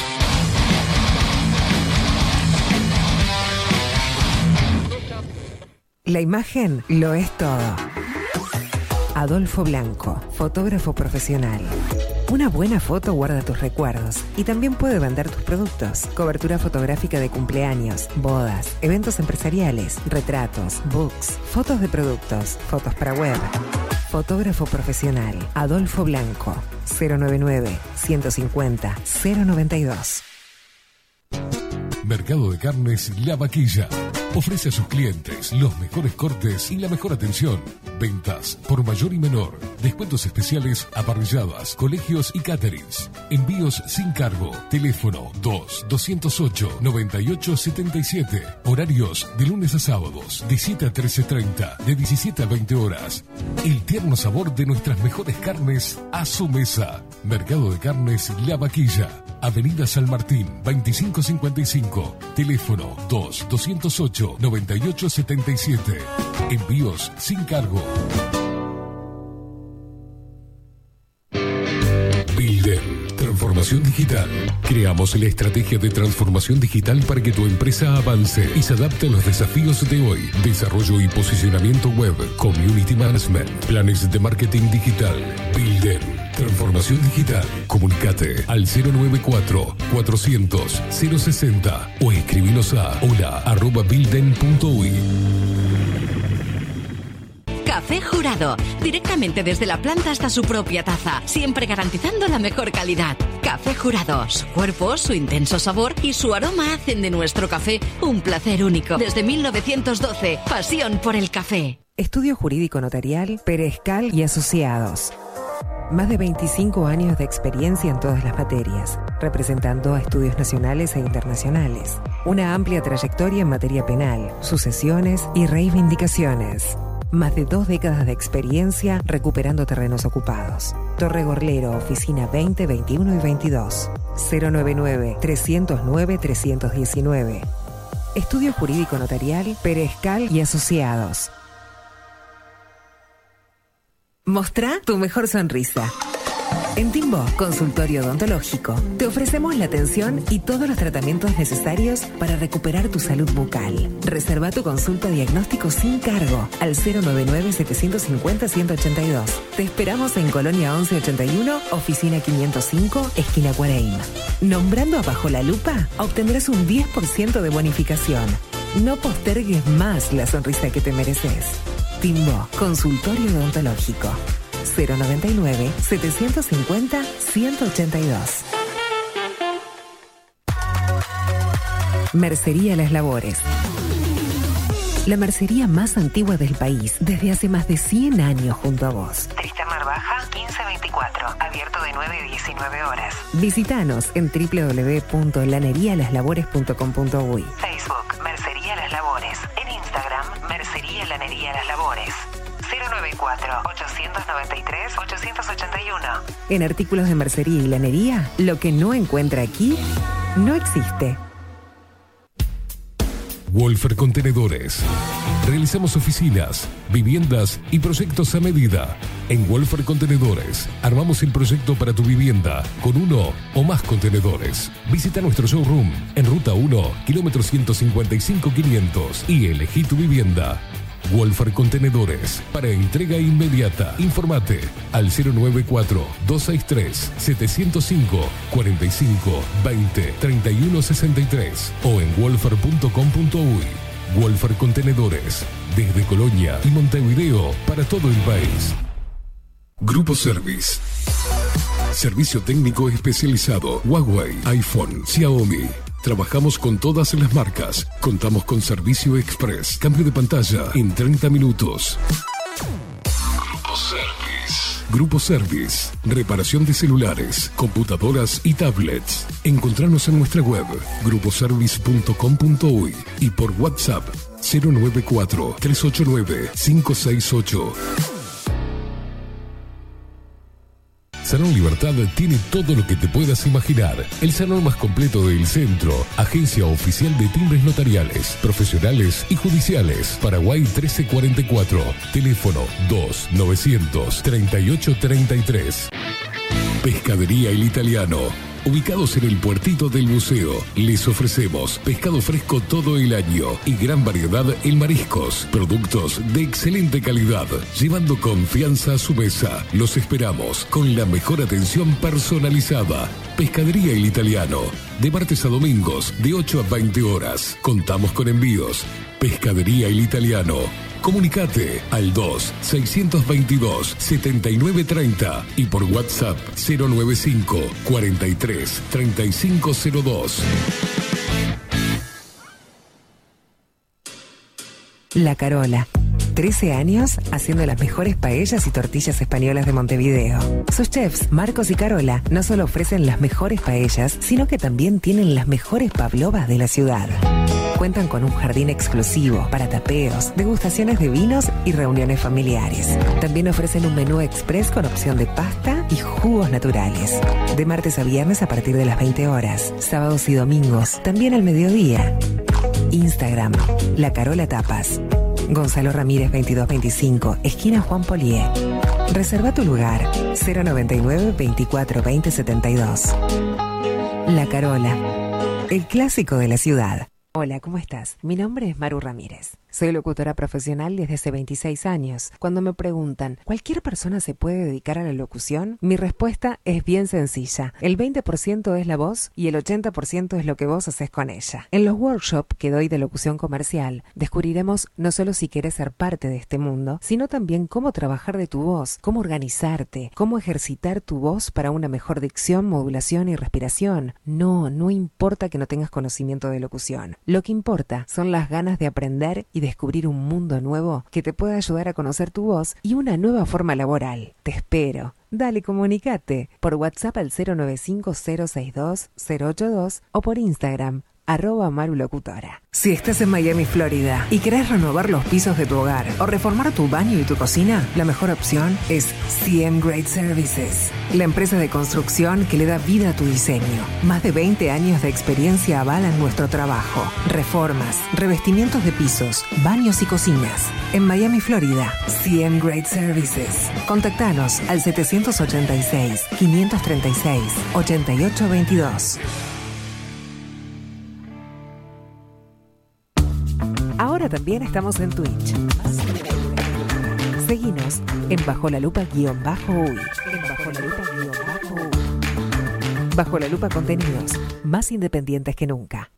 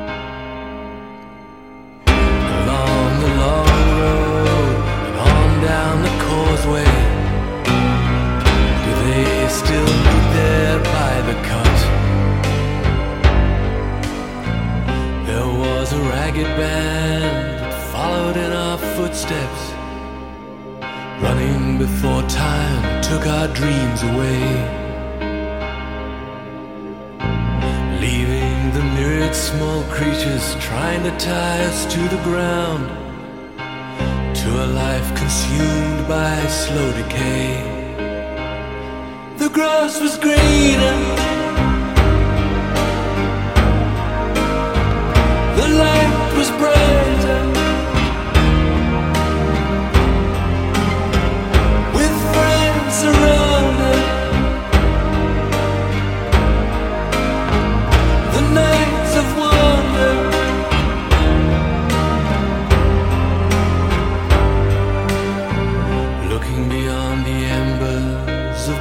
was glowing behind us, to a glimpse of how green it was on the other side.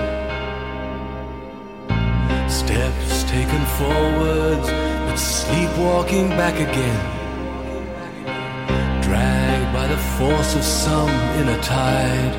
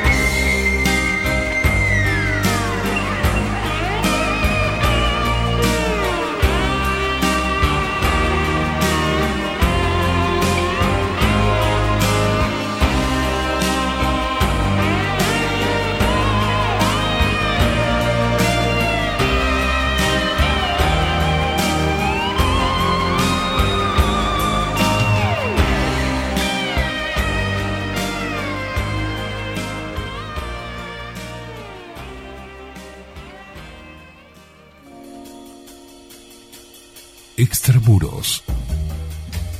Aldo Mazzucchelli y su columna Extramuros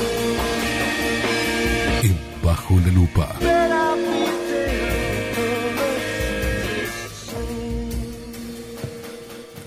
Aldo Mazzucchelli, ¿cómo le va, señor? Muy buen día, ¿cómo le va? Acá andamos. ¿Estamos bien? Estamos bien. Estamos lo mejor que se puede. Lo mejor que se puede. Como siempre. ¿Sabe que el... el...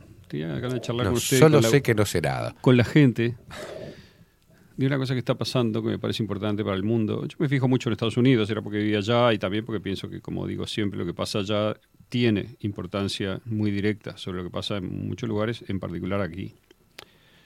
Este, y hay un fenómeno que me parece importante, que es la entrada en política de Robert F. Kennedy junior, el hijo de Bobby Kennedy, de Robert mm. Kennedy, que a su vez es el hermano de John Kennedy. Un poco para recordarle a la gente un poco esas conexiones. Este John Kennedy, todo el mundo sabe, fue presidente de Estados Unidos en los años sesenta y uno y eh, asumió la presidencia y en el sesenta y cuatro, este, lo ases- en el sesenta y tres, perdón, en noviembre, el veintidós de noviembre del sesenta y tres lo asesinaron. Su hermano, Robert Kennedy, era este, el fiscal general de Estados Unidos, la persona de más confianza, obviamente, de, del presidente en ese caso, y después de hacer su duelo y demás, entró también en la carrera por la presidencia, por el Partido Demócrata. Y eh, el sistema norteamericano hace que uh, los candidatos tengan que este, competir en la interna, en elecciones internas por estado. Y de esas elecciones internas por estado, los partidos eligen a su candidato para la elección nacional. Mm. Eh, en el año sesenta y ocho era la elección nacional. Eh, Johnson, que era el presidente, se había bajado de la carrera y Robert Kennedy este, eh, venía arrasando y venía ganando las elecciones internas en diferentes estados y en particular este, el seis de junio, el cinco de junio, el seis de junio del sesenta y ocho, en pleno verano norteamericano, había ganado la interna en California, que es el estado más grande.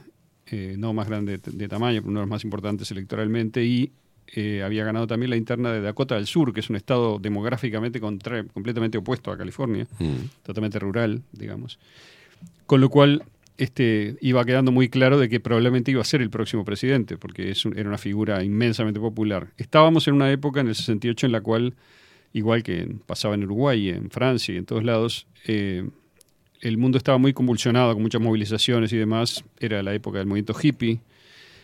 Hacía pocos meses habían asesinado a Martin Luther King, que había sido un luchador por los derechos civiles de la población negra en Estados Unidos, este, que era amigo, aliado de Robert Kennedy también. Estaban todos en la misma línea. Robert Kennedy antiguerra, anti-Vietnam, anti-Estado profundo, igual que su hermano, o sea, contrario a la política de guerra permanente que había instalado Estados Unidos, como vimos en las columnas anteriores, después de la Segunda Guerra, porque le sirve al complejo militar industrial, porque le sirve, digamos, a... En fin, esa, esa política exterior este, era algo que Kennedy, con lo que Kennedy quería terminar. Kennedy, Robert, estamos hablando acá, que es el padre de este hombre, Robert Kennedy junior Robert Kennedy es un abogado, el actual estoy hablando, ¿no? Sí. Este, y en esta entrevista, que tiene tres horas y que está solo en inglés, que yo sepa no está subtitulada, es complicado subtitular tres horas, ¿no? Y tampoco Spotify, que es el lugar donde se hizo la entrevista, tiene titul- subtitulador automático. Obviamente la entrevista no va a estar en YouTube, o sea que ni la busquen ahí, no creo que esté por lo menos, asumo que no, no la busqué. Este, y... se me ocurrió hacer una... La revista está un poquitito demorada la salida. Tenía que salir este, el martes o miércoles y hoy estamos ya jueves porque estoy eh, terminando de trabajar en esa entrevista que la estoy haciendo yo mismo. O sea, transcribiendo, no toda la entrevista, pero buena parte de ella y haciendo, digamos, un, creo que es un servicio a la gente de ponerla en español para que se pueda ver el contenido, que me parece extremadamente interesante. Sí, no es, no sustituye escuchar al hombre, ¿no? Porque la... Este, escucha de, de la persona realmente eh, comunica algo que va más allá de lo que está escrito, ¿no? Pero este, yo lo que creo que comunica es una gran honestidad de Kennedy. Esté equivocado o esté en lo cierto en las cosas que dice, yo creo que está en lo cierto, pero o, obviamente se puede discutir eso, pero eh, no creo que nadie pueda discutir la honestidad del tipo, ¿no? O sea, cómo mira, cómo habla y cuál es su historia, ¿no? Que la cuenta. De hecho, la entrevista es un poco la historia de la vida de Kennedy, ¿no? De este hombre. Que ahora es famoso, infamemente famoso, como diría el sistema, porque desde hace unos años, ahora voy a contarlo en detalle, este, se dedicó a defender a los niños con daños por vacunas, según dice él. Cosa que el C D C, la F D A y los reguladores y las compañías farmacéuticas niegan, por cierto. Mm. Y el sistema mismo niega que existan daños por vacunas o que esos daños tengan que ver con la vacuna. Esos daños, en particular, uno de los más visibles es el autismo, pero también hay tres grandes categorías de las que Kennedy se refiere. Y él dice, en un momento de la entrevista, yo no digo que todo lo que está pasando, obviamente, sea causado por las vacunas. No se refiere solamente a COVID, se refiere a las vacunas, a todas las vacunas, sí. desde, desde los años este, ochenta, fundamentalmente, y noventa. Pero, dice él, este, ahora voy a explicar por qué desde esos años, pero eh, dice, vivimos en una sopa de tóxica, ¿no? En donde están otros componentes como los este, agrotóxicos, eh, alguna determinada frecuencia de radiación que son dañinas, etcétera. Y todo eso, dice él, ha generado una epidemia de enfermedades crónicas. Uno de los argumentos que hace él, dice, bueno, ¿cuánta gente, usted qué edad tiene? Le dice a Rogan. Rogan dice cincuenta y cinco. Dice, bueno, ¿cuánta gente conoce usted de su edad que conoció cuando era chico que era autista o que tenía una enfermedad crónica de las que ahora son tan comunes? Este, las enfermedades neurodegenerativas o enfermedades alérgicas, o sea, condiciones alérgicas, mm. digamos, o enfermedades autoinmunes, que son las tres categorías que él menciona, en donde hay abundantes estadísticas que subieron exponencialmente a partir de los años noventa en el Estados Unidos y en el mundo, ¿no? Este, bueno, entonces para ser ordenado voy a tratar de seguir un poquito la... la, la... Ah, y, el, y el que responde, ¿cuánta gente que no, no conoció gente? No... no, no, dice, yo no conozco... Porque, digamos, en Estados Unidos una de las condiciones de la, del, del autismo severo, digamos, es mm. que las personas que lo sufren se golpean la cabeza contra una pared, contra lo que sea. Mm. Tienen ese comportamiento frecuentemente, con lo cual muchas veces se los protege poniéndoles un casco, un casco de béisbol o algo así. Este... o, digamos, otros comportamientos que son característicos, ¿no? Hacer mover las manos, en fin, bueno, perder obviamente la capacidad de, de interacción social en buena medida, mm. etcétera, etcétera. Bueno, todo eso este, se ha pro- pronunciado lo que podríamos llamar una epidemia, claro, de autismo, y los números son escandalosos en Estados Unidos. Este, el C D C los reporta año a año. Bueno, él también menciona que ahora justamente hay toda una movida de... ¿cómo se llama?, de este, denunciantes, sobre todo a nivel estadual, que dicen que el C D C está tratando de bajar las cifras, este, presionándolos para que no reporten los casos de autismo que, que aparecen, porque las cifras se dispararon y es inexplicable cómo puede ser que haya, digamos, esa cantidad impresionante. de Impresionante, digo, uno en, en decenas, ¿no?, en, en treinta, en, de niños con autismo, ¿no? Sí, el, el trabajo de siempre es este, desvincular el autismo de cualquier efecto de la vacunación y cualquier componente de la vacuna. Desgraciadamente, todo, ¿no?, el cuento, digamos, de Kennedy muestra una tendencia, si yo tuviera que sintetizar lo que es, que desgraciadamente cada vez que hay que optar por la ganancia o cualquier otra cosa, proteger la salud de un grupo, de una persona, este, etcétera, desgraciadamente se está optando por la ganancia. Eh, haciendo una ecuación costo-beneficio. Las compañías de automóviles, no estoy hablando solamente de la salud, mm. estoy hablando de todo, digamos, ¿no? La contaminación, etcétera. Bueno, ¿cuánto tengo que pagar de multas? ¿Cuánto tengo que pagar? ¿Cuánto me va a costar esto en multas? ¿Cuánto me va a costar en, en demandas, etcétera? Si la ecuación sigue dando y si da bien, se hace lo mismo, ¿no? Claro. Entonces, eh, eso es muy jodido y yo creo que es el núcleo de lo que está denunciando Kennedy. Retomando una tradición que yo creo que es eh, importante de su familia, ¿no? Por algo mataron a los dos, ¿no? Al padre y al tío. No es nada común que pase eso. Y no se llega ahí, digamos, si no hay este, intereses muy importantes que están siendo lastimados de una manera seria, ¿no? Porque el costo político es enorme también, ¿no?, de incurrir en ese tipo de crímenes. Bueno, entonces la historia... A ver, ¿por qué es importante para mí que, que lo haya entrevistado Rogan, ¿no?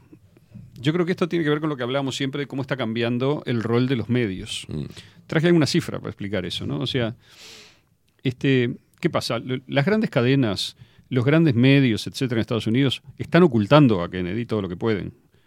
Han reportado, porque no tienen más remedio, que se presenta a las elecciones, pero siempre lo hacen, digamos, diciendo, bueno, es un long shot, como dicen ellos, como diciendo, no tiene ninguna chance, pero se presenta. Mm. Ya, o sea, la primera estrategia que usaron, que es casi la única que, que tienen, es reportarlo y al mismo tiempo ser condescendientes, como diciendo, ah, este loco que dice cualquier, cualquiera, que es una antivacuna, que es mm. no sé qué, este, no va a tener ninguna chance, pero bueno, ¿no? Es de una familia conocida, no hay más remedio que mencionarlo. Este, y o sea que hacen lo que hacen siempre, que es enchastrarlo, pero al mismo tiempo no lo pueden enchastrar demasiado, porque si lo enchastran demasiado le están dando demasiada importancia demasiado y la poder, gente va claro. a prestar atención a Kennedy y eso no es lo que quiere. Entonces es complicado. Pero obviamente que Kennedy no disfruta de ninguna entrevista benévola, digamos, en C N N, ni en Fox, ni en ningún lado, ni en el New York Times, etcétera. Recién salió una nota hace un poco en el New York Times diciendo algo así como, es uno de, lo, de los nuestros, pero tal, pero no, pobre, ¿no? O sea, una cosa así, como tratando de bajarlo. Uno de los nuestros quiere decir un demócrata, no uno del Partido Demócrata, porque claro que los Kennedy son de tradición demócrata y, y Robert Kennedy junior se está presentando dentro del Partido sí. Demócrata, ¿no? Bueno, entonces decía que no tiene eh, tiempo de aire, digamos así, en las grandes cadenas, ni en los periódicos, ni en el mainstream media, como dice. Ahora, la, la cuestión es esta. ¿Cuál es el alcance del mainstream hoy? Claro. ¿No? C N N, voy a dar tres cifras. Tres. C N N es considerada una de las cadenas que era líder en una época, ya no lo es, en audiencia. C N N en febrero del dos mil veintitrés, hace cinco meses, tengo datos de ese mes, pero son válidos, o sea, son cercanos, metió quinientos ochenta y siete mil telespectadores en área central. Estados Unidos tiene trescientos treinta o trescientos cuarenta millones de habitantes, ¿no? Es un poco poco. quinientos ochenta y siete mil en horario central, prime time, como le llaman ellos, que es lo que vale más cara a la publicidad, ¿no? Mm. Tipo ocho de la noche, por ahí. Bien. Fox, mientras todavía estaba Tucker Carlson, que después lo echaron, en el mismo mes, en el mismo horario, metió dos punto veintiséis millones claro. de telespectadores. O sea, más de cuatro veces o cuatro veces lo que metía la C N N. C N N. Esto quiere decir, la C N N, que es un medio cero crítico, digamos, del discurso sistémico, Este, metió cuatro veces menos que un medio que, siendo totalmente sistémico, como es Fox, un medio espantoso, pero tenía ese ventanita de Tucker Carlson, que se lo puede criticar y demás, pero que decía cosas distintas. Y claro. tenía dos millones doscientos sesenta y dos mil. Pero ¿cuál es el problema? Que el podcast de Joe Rogan, donde entrevistaron a Kennedy, sale cinco veces por, por semana, todos los días, y cada día tiene un promedio de once millones. ¿Está? Eso quiere decir que algunos episodios, por ejemplo, recuerdo el de Jordan Peterson hace tiempo, o el de Malone y otros más, creo que fue el de Malone, no me acuerdo, metieron cuarenta y cincuenta millones de espectadores solo de ese episodio. Es decir, Rogan cobra cien mil dólares por episodio, ¿no? quinientas lucas por semana, ¿no? Cobra más que los futbolistas, en fin. Siendo un tipo independiente que mete eso en Spotify. Creo que tiene un contrato con Spotify, si no recuerdo. La otra vez se discutió bastante porque le bajaron ciento trece podcasts de golpe que hablaban de COVID, porque mm. iban en contra, porque había gente que hablaba, en, médicos y más, que hablaban en contra de la, ofici- de la narrativa oficial. Y entonces después él negoció, no me acuerdo si los pusieron de vuelta o no, no importa. Pero el tema es que este, el tipo tiene que cuidar su espacio, pero al mismo tiempo es tan poderoso por la cantidad de audiencia que tiene que es muy difícil bajarlo, ¿no? Claro. Sería un escándalo realmente grande. Bueno. El otro día, el quince de junio, le abrió el podcast a Robert Kennedy junior Lo veo que está preocupado con algo. No, no, de, usted dele tranquilo. Yo tranquilo. Bueno, lo está bien. Enfocando la cámara a usted, usted desarrolla. Entonces, entonces el episodio empieza, este, bueno, con Rogan. Son tres horas, no voy a resumir todo, ni mucho menos. Simplemente cuento dos o tres momentos y en la revista voy a tratar de publicar más, no todo, pero buena parte, o una parte sustancial. Este, lo que le dice Rogan al principio me parece interesante porque le, porque actúa un poco... Perdón, estimado, era, era la inmobiliaria, que están con todo el tema... Están... Rogan actúa un poquito como, como, como actuaría usted, que es un buen entrevistador también, uh-huh. yo puedo dar fe de eso, intuitivo, digamos, ¿no? Y entonces se pone un poco en el lugar del público y le dice, mire, yo no lo conocía a usted, dice, lo único que sabía de usted, le dice Rogan a eh, Kennedy, es que era el loquito de las antivacunas, dice, ¿no? Y que era de la familia, y que bueno, sabía quién era, pero, pero bueno, más o menos tenía esa narrativa y listo. Dice, pero un día me, una cantidad de amigos, eh, liberals, como dicen en Estados Unidos, gente del Partido Demócrata, gente, digamos, progre, mm-hmm. por decir así, me empezaron a recomendar su libro, que se llama, el último libro de Kennedy, que se llama The Real Anthony Fauci, el, el verdadero Anthony mm-hmm. Fauci, ¿no? Y yo dije, bueno, ¿qué puede decir ese libro, no? Porque si Kennedy es ese personaje demencial, digamos, no, no tengo por qué leerlo. Y, pero eventualmente alguien me lo dio, no sé qué, me lo puse a leer. Dice, y no lo podía dejar y al mismo tiempo no lo podía leer, porque es tan, tan este, terrible lo que denuncia el libro, este, que tenía que parar y leer ficción cada tanto, dice Rogan, porque no me daba para leer este, de corrido. Pero la verdad dice que cuando lo terminé me quedé absolutamente de cara de toda la información que usted pone, que toda parece muy fundamentada, muy sólida, y cambié totalmente mi visión. Dice, y justo en esa época nos cruzamos de casualidad, le dice Kennedy. Nos encontramos no sé dónde. Y dice, y me acuerdo que hicimos un trescientos sesenta, le dice Kennedy, nos miramos y será este, será este. Al final nos pusimos a hablar, bueno, y acá estoy, le dice, sí. Entonces, eh, la primera parte de la entrevista, Kennedy este, empieza a contar cómo fue su historia. Es la primera pregunta que le hace, ¿cómo llegó usted a este tema? ¿No? Entonces, el loco cuenta, y es interesante la historia, dice que él era un... Cuando tenía veintinueve años, Kennedy nació en el cincuenta y cuatro. O sea que en el ochenta y tres, este... Eh, el loco se puso a trabajar como abogado, porque es abogado Kennedy, ¿no? Con unos este, pescadores del río Hudson, eh, que es el río, uno de los dos ríos que termina en, en New York, ¿no? O sea, mm. que bordea la isla de Manhattan hacia el sur, digamos, oeste. Eh, y dice que era un río que estaba tan contaminado, dice Kennedy, que se incendió una vez. Cosa que a mí no me hizo tanta gracia, porque yo me acuerdo que el Miguelete se incendió acá también una mm. vez. La gente no se acuerda. O el Pantanoso, creo que Miguelete. Dice, estaba muy contaminado porque, este, bueno, había toda clase de industrias que tiraban todo sin ningún control verdadero. Dice, y el río además cambiaba de color, dice, semana a semana. Dice, dependía de qué color estaban pintando los camiones en la planta de General Motors en Tarrytown. Dice que, bueno, que tiraban también desechos al río y demás. Entonces, dice, nos juntamos con los pescadores e hicimos quinientas demandas. Kennedy dice, ¿no? Por quinientos millones, mil millones de dólares. O sea... Y terminamos este, limpiando el río y creamos una organización que se llama River Keepers, algo así como mantenedores del río, protectores del río, que son simplemente gente voluntaria con, una, con un barquito, digamos, que vigila un área, una, una zona del río cada uno. Y eso luego se patentó y se reprodujo en cuarenta y pico de países en el mundo, en lo cual mantuvieron el, el Hudson limpio y tal, ¿no? O sea que el loco llegó, digamos, al, al, al asunto cuando era, estaba terminando sus veinte años, este... como defensor de la ecología, por decir así. Y eso es el, el, el palo, digamos, original de Kennedy, como abogado ecologista, por decir así. Y laburó en eso durante ese tiempo. Y en el año dos mil tres, dice, este, el C D C sacó un informe en el cual denunciaba que el cien por ciento de los peces de agua dulce de Estados Unidos tenían niveles altos de mercurio, niveles peligrosos de mercurio. Entonces, eh, Kennedy, que estaba en ese asunto, se puso a estudiar eso y junto con... Estaba representando a varias compañías, coincidió, que este, estaban demandando, tanto en Estados Unidos como en Canadá, a, compañía, a, a empresas eh, que tiraban mercurio, que, que, que tiraban desecho de mercurio de los ríos. No es que los tiraran directamente, eran empresas que, que quemaban carbón para producir energía o cemento, lo que sea, y... Eh, parece que en la, en la quema de carbón, como el mercurio es un, es un elemento, digamos, ¿no? Que no se quema, ¿no? Es un elemento de la tabla periódica. Eh, al quemar carbón, digamos, volaba en el aire, ¿no? Quedaba particulado en el aire, caía en tierra eventualmente, y luego cuando llovía, eso se lavaba y terminaba en los ríos, ¿no? Mm. Como es natural. Entonces, este, estaba estando en eso, dice Kennedy, empecé a hacer charlas, empecé a dar charlas por ahí, para alertar a la gente acerca de a la, a la gente sobre el mercurio, y porque además en Estados Unidos es bastante común que la, uno de los entretenimientos de las familias es ir a pescar mm. a, a este parque, a este lugar, lo que sea, en vacaciones, cuando sea, y luego asarse los pescados y comérselos, ¿no? Y entonces este, quería, digamos, como poner a la población en conocimiento del asunto. Y dice, y acá empieza el tema, ¿no? Dice que en esas charlas que el loco daba, empezaron a aparecer un grupo de mujeres, mujeres en edad de reproducirse, mujeres jóvenes relativamente, que dice, llegaban temprano, siempre se sentaban en las primeras filas, ¿no?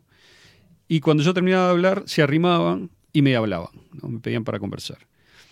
Y todas, aunque no eran siempre las mismas mujeres, iban cambiando los grupos de, poco, de acuerdo a los lugares donde yo iba, dice, todas me decían lo mismo, la misma historia que era, yo tenía un hijo perfectamente sano y a los dos años más o menos, dieciocho meses, le di todo el set de vacuno, no sé qué, y pasó esto, esto y aquello. Y estas mujeres me estaban diciendo repetidamente que las vacunas tenían efectos eh, dañinos sobre sus hijos, habían tenido en particular sobre los hijos de cada una de ellas, ¿no? Entonces dice, yo sabía porque yo conocía la literatura que estaba vigente en ese momento, lo que decía la C- el C D C, la F D A y demás. Pensaba que estas mujeres estaban locas, o sea, que no, que no tenían sentido lo que decían, pero, dice, como yo había trabajado mucho con, durante muchos años de carrera, me había dado cuenta, por ejemplo, en el caso del Hudson, que eh, muchas veces los pescadores tenían razón respecto del estado del río, respecto de lo que decían los científicos. O sea, que hay que prestar atención a la experiencia directa de la gente, claro, la que conoce las cosas, ¿no? En, y no tanto a la ciencia teórica, ¿no? Entonces dice, cuando una madre viene y te habla de lo que le pasa a su hijo, uno tiene que prestar atención, dice el tipo, ¿no? Porque evidentemente ellas saben algo, ¿no?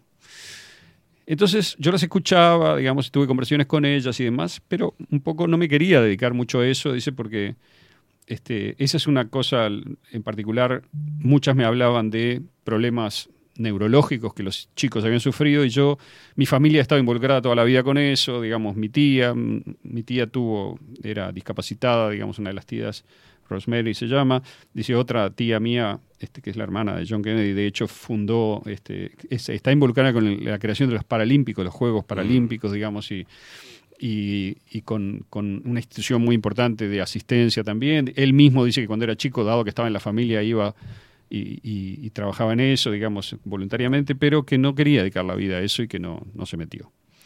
Y un día, dice que estaba en la casa, en esos, en esos años, dos mil cinco estamos hablando más o menos, ¿no? O sea, hace veinte años.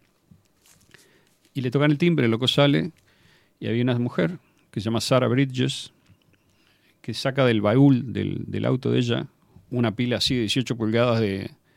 este de documentos. De papers, digamos, científicos, ¿no? Impresos, ¿no? O sea, fotocopia, lo que sea. Entonces se lo pone en el porche así y le dice... No me voy hasta que no lo lea. Y él dice que la hizo pasar y bueno, se puso a, a repasar los resúmenes, ¿no? De los papers. Y que después que había leído tipo un tercio en un rato, dice, me di cuenta, dice Kennedy, que había una gran distancia, una gran divergencia entre lo que decía la ciencia esa que ella me estaba mostrando, que eran todos papers revisados por pares y publicados en revistas, con respecto a lo que decían las autoridades. Claro. ¿No? Es decir, estos artículos están hablando de daños serios de las vacunas, de relación, correlaciones, etcétera. Entonces, hice algo muy ingenuo, en cierto modo. Él no lo dice así, pero yo creo que es así. Este, como es Kennedy, todo el mundo lo atiende, ¿no? Es el hijo de Robert Kennedy. Entonces llamó a Francis Collins, por ejemplo, que es una figura mega importante, uno de los... Bueno, era el director de los Institutos Nacionales de Salud, es un científico de una carrera imponente. Este, el director de los Institutos Nacionales de Salud, N I H, ¿no? En inglés, este, llamó, bien, él nombra tres, cuatro personas de, de arriba, digamos, ¿no? De los reguladores y demás, a quienes él tuvo acceso. Y entonces los llamó y le dijo, escuche, he leído estos artículos, no sé qué, y dice, y ustedes este, han, anunci- han advertido correctamente el problema del mercurio en los peces, dice, pero no, este, ¿cómo puede ser que, que no pase nada con las vacunas, que aparentemente tienen mucho más mercurio? Exacto. Entonces, dice, lo primero que descubrí es que estos grandes este, como políticos de túnica, digamos, ¿no? Algunos científicos retirados también o dedicados a la política, dice, en realidad no sabían nada de la ciencia de las vacunas, no habían leído ellos directamente. Todos repetían lo que les habían dicho que tenían, que era lo, la ciencia recibida, digamos, ¿no? Lo cual es comprensible, digamos, ¿no? La gente se puede dedicar a todo, pero... Este, dice, pero ellos estaban avalando un discurso sin conocerlo directamente. Y, claro. no, y me decían, no le podemos, no le puedo, yo no le puedo contestar directamente sobre esa pregunta tan específica de tal autor, dice, porque no lo leí. ¿Por qué no va y habla con Paul Offit? Todos le decían, lo remitían a Paul Offit. Paul Offit, O F F I T. Entonces dice Kennedy, pero Paul Offit... Dice, es un científico, creador de una vacuna, la vacuna del rotavirus, que había conseguido un contrato de ciento ochenta y seis millones de dólares con Merck para producir su vacuna. O sea que era un insider, digamos, un tipo de la industria. Claro. No era un tipo independiente, era un tipo que estaba cobrando por la producción de una vacuna que estaba incluida en el esquema, además de vacunación, ¿no? Entonces, eh, dice, a mí me sorprendió mucho que me dirigiesen a Offit. Dice, no tengo nada contra él, pero si yo cuando trabajaba, por ejemplo, demandando a las industrias de carbón y estaba hablando con los reguladores y tratando, dice, yo le preguntaba a los reguladores, ¿ustedes por qué incluyeron este detalle en la legislación? ¿A qué se debe, digamos, este, esta cláusula? Si ellos me hubieran dicho, no sabemos, vaya y hable con los dueños de la industria del carbón que le van a decir lo que estamos haciendo, dice, yo me hubiera sentido muy... muy ofendido, ¿no? O sea, muy, muy preocupado. Eh, no funciona así. La, la, el regulador, obviamente, tiene que ser una agencia independiente de la industria. Claro. Porque si no, está tomada por la industria, la industria le paga y listo. Pero en este caso lo que me estaban diciendo es que fuera y hablase con un, con un productor, con un creador de vacunas que cobraba por ellas para que me explicase cuál era la, el sentido de la regulación. Entonces, bueno, lo llamé a Offit, dice Kennedy. Este, y, y él me atendió muy bien, porque y empezó a hablarme de mi padre y de mi tío y que bla, bla, ¿no? Así como en un nivel... Este, de mucha familiaridad, aparentemente yo no lo conocía, dice él, pero bueno, y, y en un momento, sin embargo, lo agarré mintiendo, dice Kennedy. ¿Cómo? Le dice Rogan. Claro, dice, porque yo le pregunté este, cómo podía ser que hubiera esos niveles de mercurio en las vacunas, este, y, y él medio condescendientemente me dijo, bueno, Bobby, dice, pero hay mercurio bueno y mercurio malo. El mercurio de las vacunas, que es etilmercurio, sal, eh, sale del cuerpo enseguida, mientras que el metilmercurio que tienen los peces permanece en el cuerpo. Mm. Entonces, ahí él no sabía que yo sabía mucho de mercurio, dice Kennedy, porque había tenido que tra- estudiarlo, porque claro. había, por, mi, por mi des- mis demandas anteriores y demás, había tenido juicios en los cuales me había metido a fondo y conocía muy bien la literatura y demás. Y conocía además la literatura médica, o sea que sabía por qué él me estaba diciendo eso, pero sabía que él estaba equivocándose. Entonces... Este, le dije, ¿y usted cómo sabe que el mercurio se va de...? Y entonces él me dijo, porque está el estudio de Pichichero. Pichichero es uno de los científicos que hizo un estudio, explica Kennedy, en el, no me acuerdo, año dos mil, en el cual el experimento fue darle sándwiches de atún a niños y a otro grupo vacunarlo con el, con el mercurio, digamos, de las vacunas, el etilmercurio, y luego medir los niveles en sangre de ambos grupos. Y en el grupo de los, de los que comieron atún, digamos, el mercurio estaba en la sangre, después de sesenta y cuatro días seguía en la sangre circulando, mientras que en el grupo que había sido vacunado con etilmercurio, el mercurio en una semana había desaparecido, no estaba más en la sangre. Entonces Pichichero publicó ese estudio, y ese estudio parecía confirmar una cosa que era tradicional en la industria, que siempre se decía desde el año treinta y dos, en que Eli Lilly, eh, o Eli Lilly, como se dice, fue el primero que... que decidió, digamos, este, ir por ese camino de agregar mercurio en las vacunas, que era que este, el, el, el etilmercurio se elimina enseguida del cuerpo. Entonces ese estudio de Pichichero fue publicado y eh, se publicó en, en el Lancet eh, Pediatrics, creo, y eh, ahí inmediatamente empezaron a llegar cartas, en particular algunas muy específicas, en donde le decían, habiendo leído el estudio, le decían a, Pich- a los... que habían firmado el estudio, uh-huh. Está bien, pero ¿dónde está el mercurio? Les preguntaban, porque en el estudio se medía, había medido no solamente la sangre, sino también las heces, la orina, el sudor, claro. etcétera, y no estaba el mercurio, no había sido expulsado, ex- excretado, excretado de ninguna manera. Entonces, eh, el C D C, creo que fue, decidió este, contratar a otro investigador, abrir otra posibilidad de investigación y financiar otra investigación, creo que se llama Burba- Burbacher, el Thomas Burbacher, el autor. Estoy todo de memoria de esto, pero, pero creo que estoy bastante bien. En, en la revista, cuando publique esto, voy a, vamos a ponerlo con links y demás bien. Para que se pueda, digamos, ir a ver, porque estuve mirando otros artículos. Son exactamente precisos lo que dice Kennedy. Cada cosa que cita lo fui a mirar y existe. O sea, le hice fact-checking, ¿vio? Bueno. Como, como se debe hacer. Thomas Burbacher. Este... Hizo el mismo experimento, reprodujo el experimento de Pichichero con el atún y demás, pero en lugar de hacerlo con niños, lo hizo con monos, con macacos. ¿Y qué fue lo que consiguió con eso? Que después de que había medido y había verificado que los niveles de etilmercurio habían bajado después de una semana más o menos, o desaparecido, sacrificó a los monos y les hizo autopsias. Y encontró que todo el mercurio de los vacunados estaba en el cerebro. Es decir, que había pasado la barrera hematoencefálica y terminaba en el tejido cerebral, donde generaba una inflamación de la gran puta.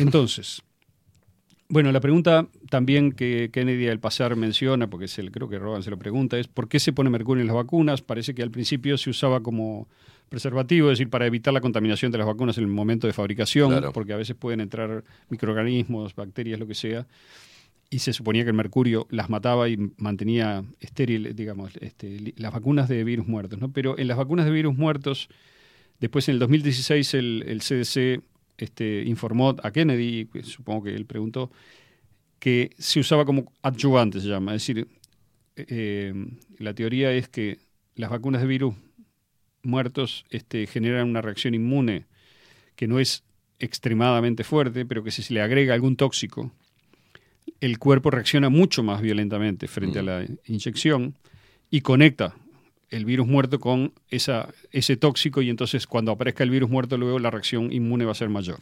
O sea que se usaba para generar una re- respuesta inmune más alta. Más alta. ¿No? Y mostrar eso también en los ensayos de, para la aprobación de la vacuna de eficacia. Bueno, entonces eh, después hay que decir que el mercurio se retiró de la mayoría de las vacunas después de estos escándalos que ocurrieron al principio del siglo veintiuno. Se mantienen algunas vacunas de la gripe, pero explica Kennedy también que se reemplazó ese tóxico por aluminio, que también es tóxico y que funciona parecido, o sea que en realidad no es que se haya eliminado el problema completamente, sino que se cambió. El metal está... Sí.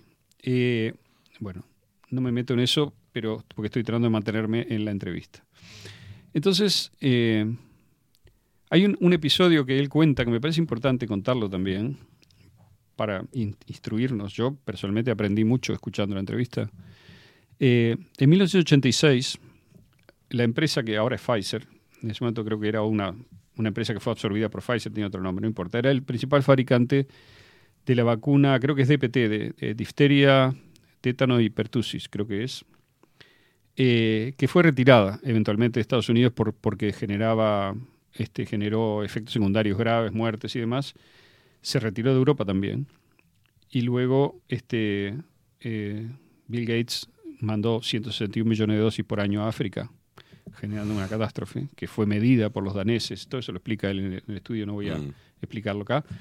Pero están todas las referencias y más. Pero, ¿a qué voy? Que el fabricante de esa vacuna empezó a recibir muchos juicios.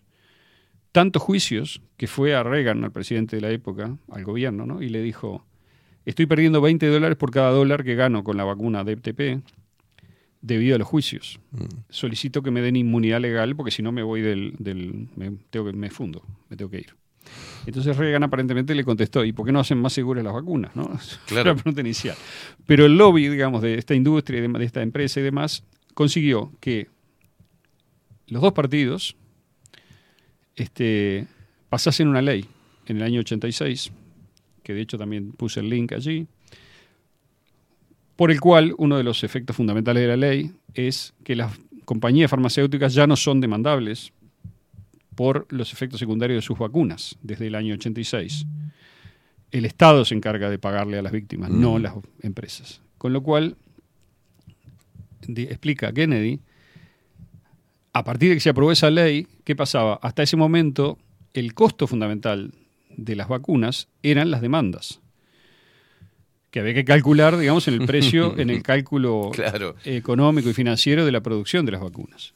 Pero en la medida en que se eliminó de un día para otro ese costo, si uno hacía una vacuna y conseguía que el Estado la metiese en el esquema de vacunación, que no era obligatorio, pero sí recomendado, y él dice que los hechos es lo mismo que si fuera obligatorio, porque todo el mundo iba y no había opción y se daba la, a los niños se les daba la vacuna. Si uno conseguía fabricar una vacuna y meterla en el esquema, tenía ochenta millones de niños este, asegurados. Asegurados, digamos. Quiere decir que era lo mismo que imprimir un billón de dólares, por claro. lo menos meter una vacuna. Entonces, este, bueno... Eh, Lo que pasó fue que este, esa ley se aprobó y como consecuencia una especie, como dice él, de fiebre del oro en la industria de las vacunas en el ochenta y seis al noventa, en donde todas las in- empresas se pusieron y f- se crearon incluso empresas farmacéuticas solo para producir alguna vacuna nueva y pelear para meterla dentro del esquema. Entonces la reguladora metía tu vacuna en el esquema una vac- y dice, se metieron un montón de vacunas en el esquema que no tienen ningún sentido, que no sirven para nada, que no... Que, que no, digamos, que no había riesgos reales, etcétera, pero el negocio empezó a correr y desde ese momento las farmacéuticas no son demandables por los daños secundarios de sus vacunas. Yo no lo sabía eso. Sí se puede demandar, pero el que se hace cargo es el Estado. Claro. O sea, el mismo, de alguna manera, el mismo dañado es el que paga, ¿no? Bueno, porque son los contribuyentes. Claro. ¿no? Bueno. Bueno, eh, de, de ahí los contratos secretos, de ahí las garantías que piden para que esa, eh, eso se cumpla. Claro, ¿no? Lo que pasa es que, que esa ley es vigente para Estados Unidos, no para el resto claro. del mundo. Entonces, cuando se lanzó la campaña global, lo que se hizo fue intentar reproducir en los países donde no existe esa legislación, como Uruguay, claro. se intentó reproducir ese paraguas, digamos así, de inmunidad legal para las compañías farmacéuticas, que lo exigieron a cambio de, de trabajar en las vacunas, y si no lo simplemente no lo hacían, ¿no? Eh, Aldo, te, te hago un paréntesis ahí. De, del mercurio al aluminio, del aluminio al grafeno, entonces puede ser... este No lo sé, no lo sé. Este, pero Porque bueno. así como avanza eh, uh-huh. el descubrimiento y la tecnología y, y, y bueno la manipulación de ciertos metales y algunos que eh, estuvieron toda la vida, pero hoy son puestos, este, utilizados en lugares donde antes no, uh-huh. este, el grafeno forma parte también de, de esta... Si tenemos, a ver, no, no, no, tenemos un problema que los mismos fabricantes saben que hay excipientes que pueden generar diferentes problemas, que pueden devenir en una demanda, de ahí sacan el costo, de ahí la ley, de claro. ahí se hace cargo el Estado. Eh, bueno, cambiemos. Si cambiamos, no. ¿Por qué va a ser? ¿Por mercurio? No, no tiene mercurio, tiene aluminio. Bueno, por aluminio no. Bueno, y cambiamos y grafeno. Por algo algunos, que inclusive que estaban en contra de la vacunación experimental, no se quemaban La, la, la ropa por el, el por el grafeno. Claro. Uh-huh. Eh, esa es otra. Y bueno, hoy lamentablemente acá no tenemos nada, no sabemos ni qué carajo contiene la uh-huh. vacuna. Eso es otro tema, ¿no? Uh-huh. Pero bueno. Y quien se hace responsable es el Estado, igual, por más que no exista una ley así. Uh-huh. Porque por algo el consentimiento en el informado, caso particular, ¿no? de las vacunas COVID es así. Es decir, como usted dice, porque se firmó un contrato que así lo estipula, ¿no? Exacto. Este... Es decir, que esta ley que, que protegió de alguna forma eh, a los laboratorios, a la, a la Big Pharma del ochenta y seis en Estados Unidos, si bien no hay una ley acá, uh-huh. en, en Uruguay ni en ninguno de los países, sí se firmaron contratos basándose en esa ley.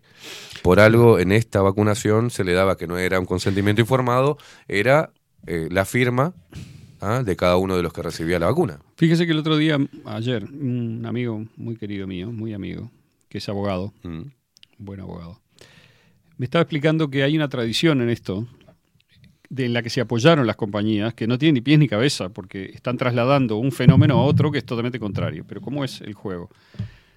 Al principio de la época de los automóviles, a principios del siglo veinte, si había un accidente en la esquina y un Ford mataba a alguien,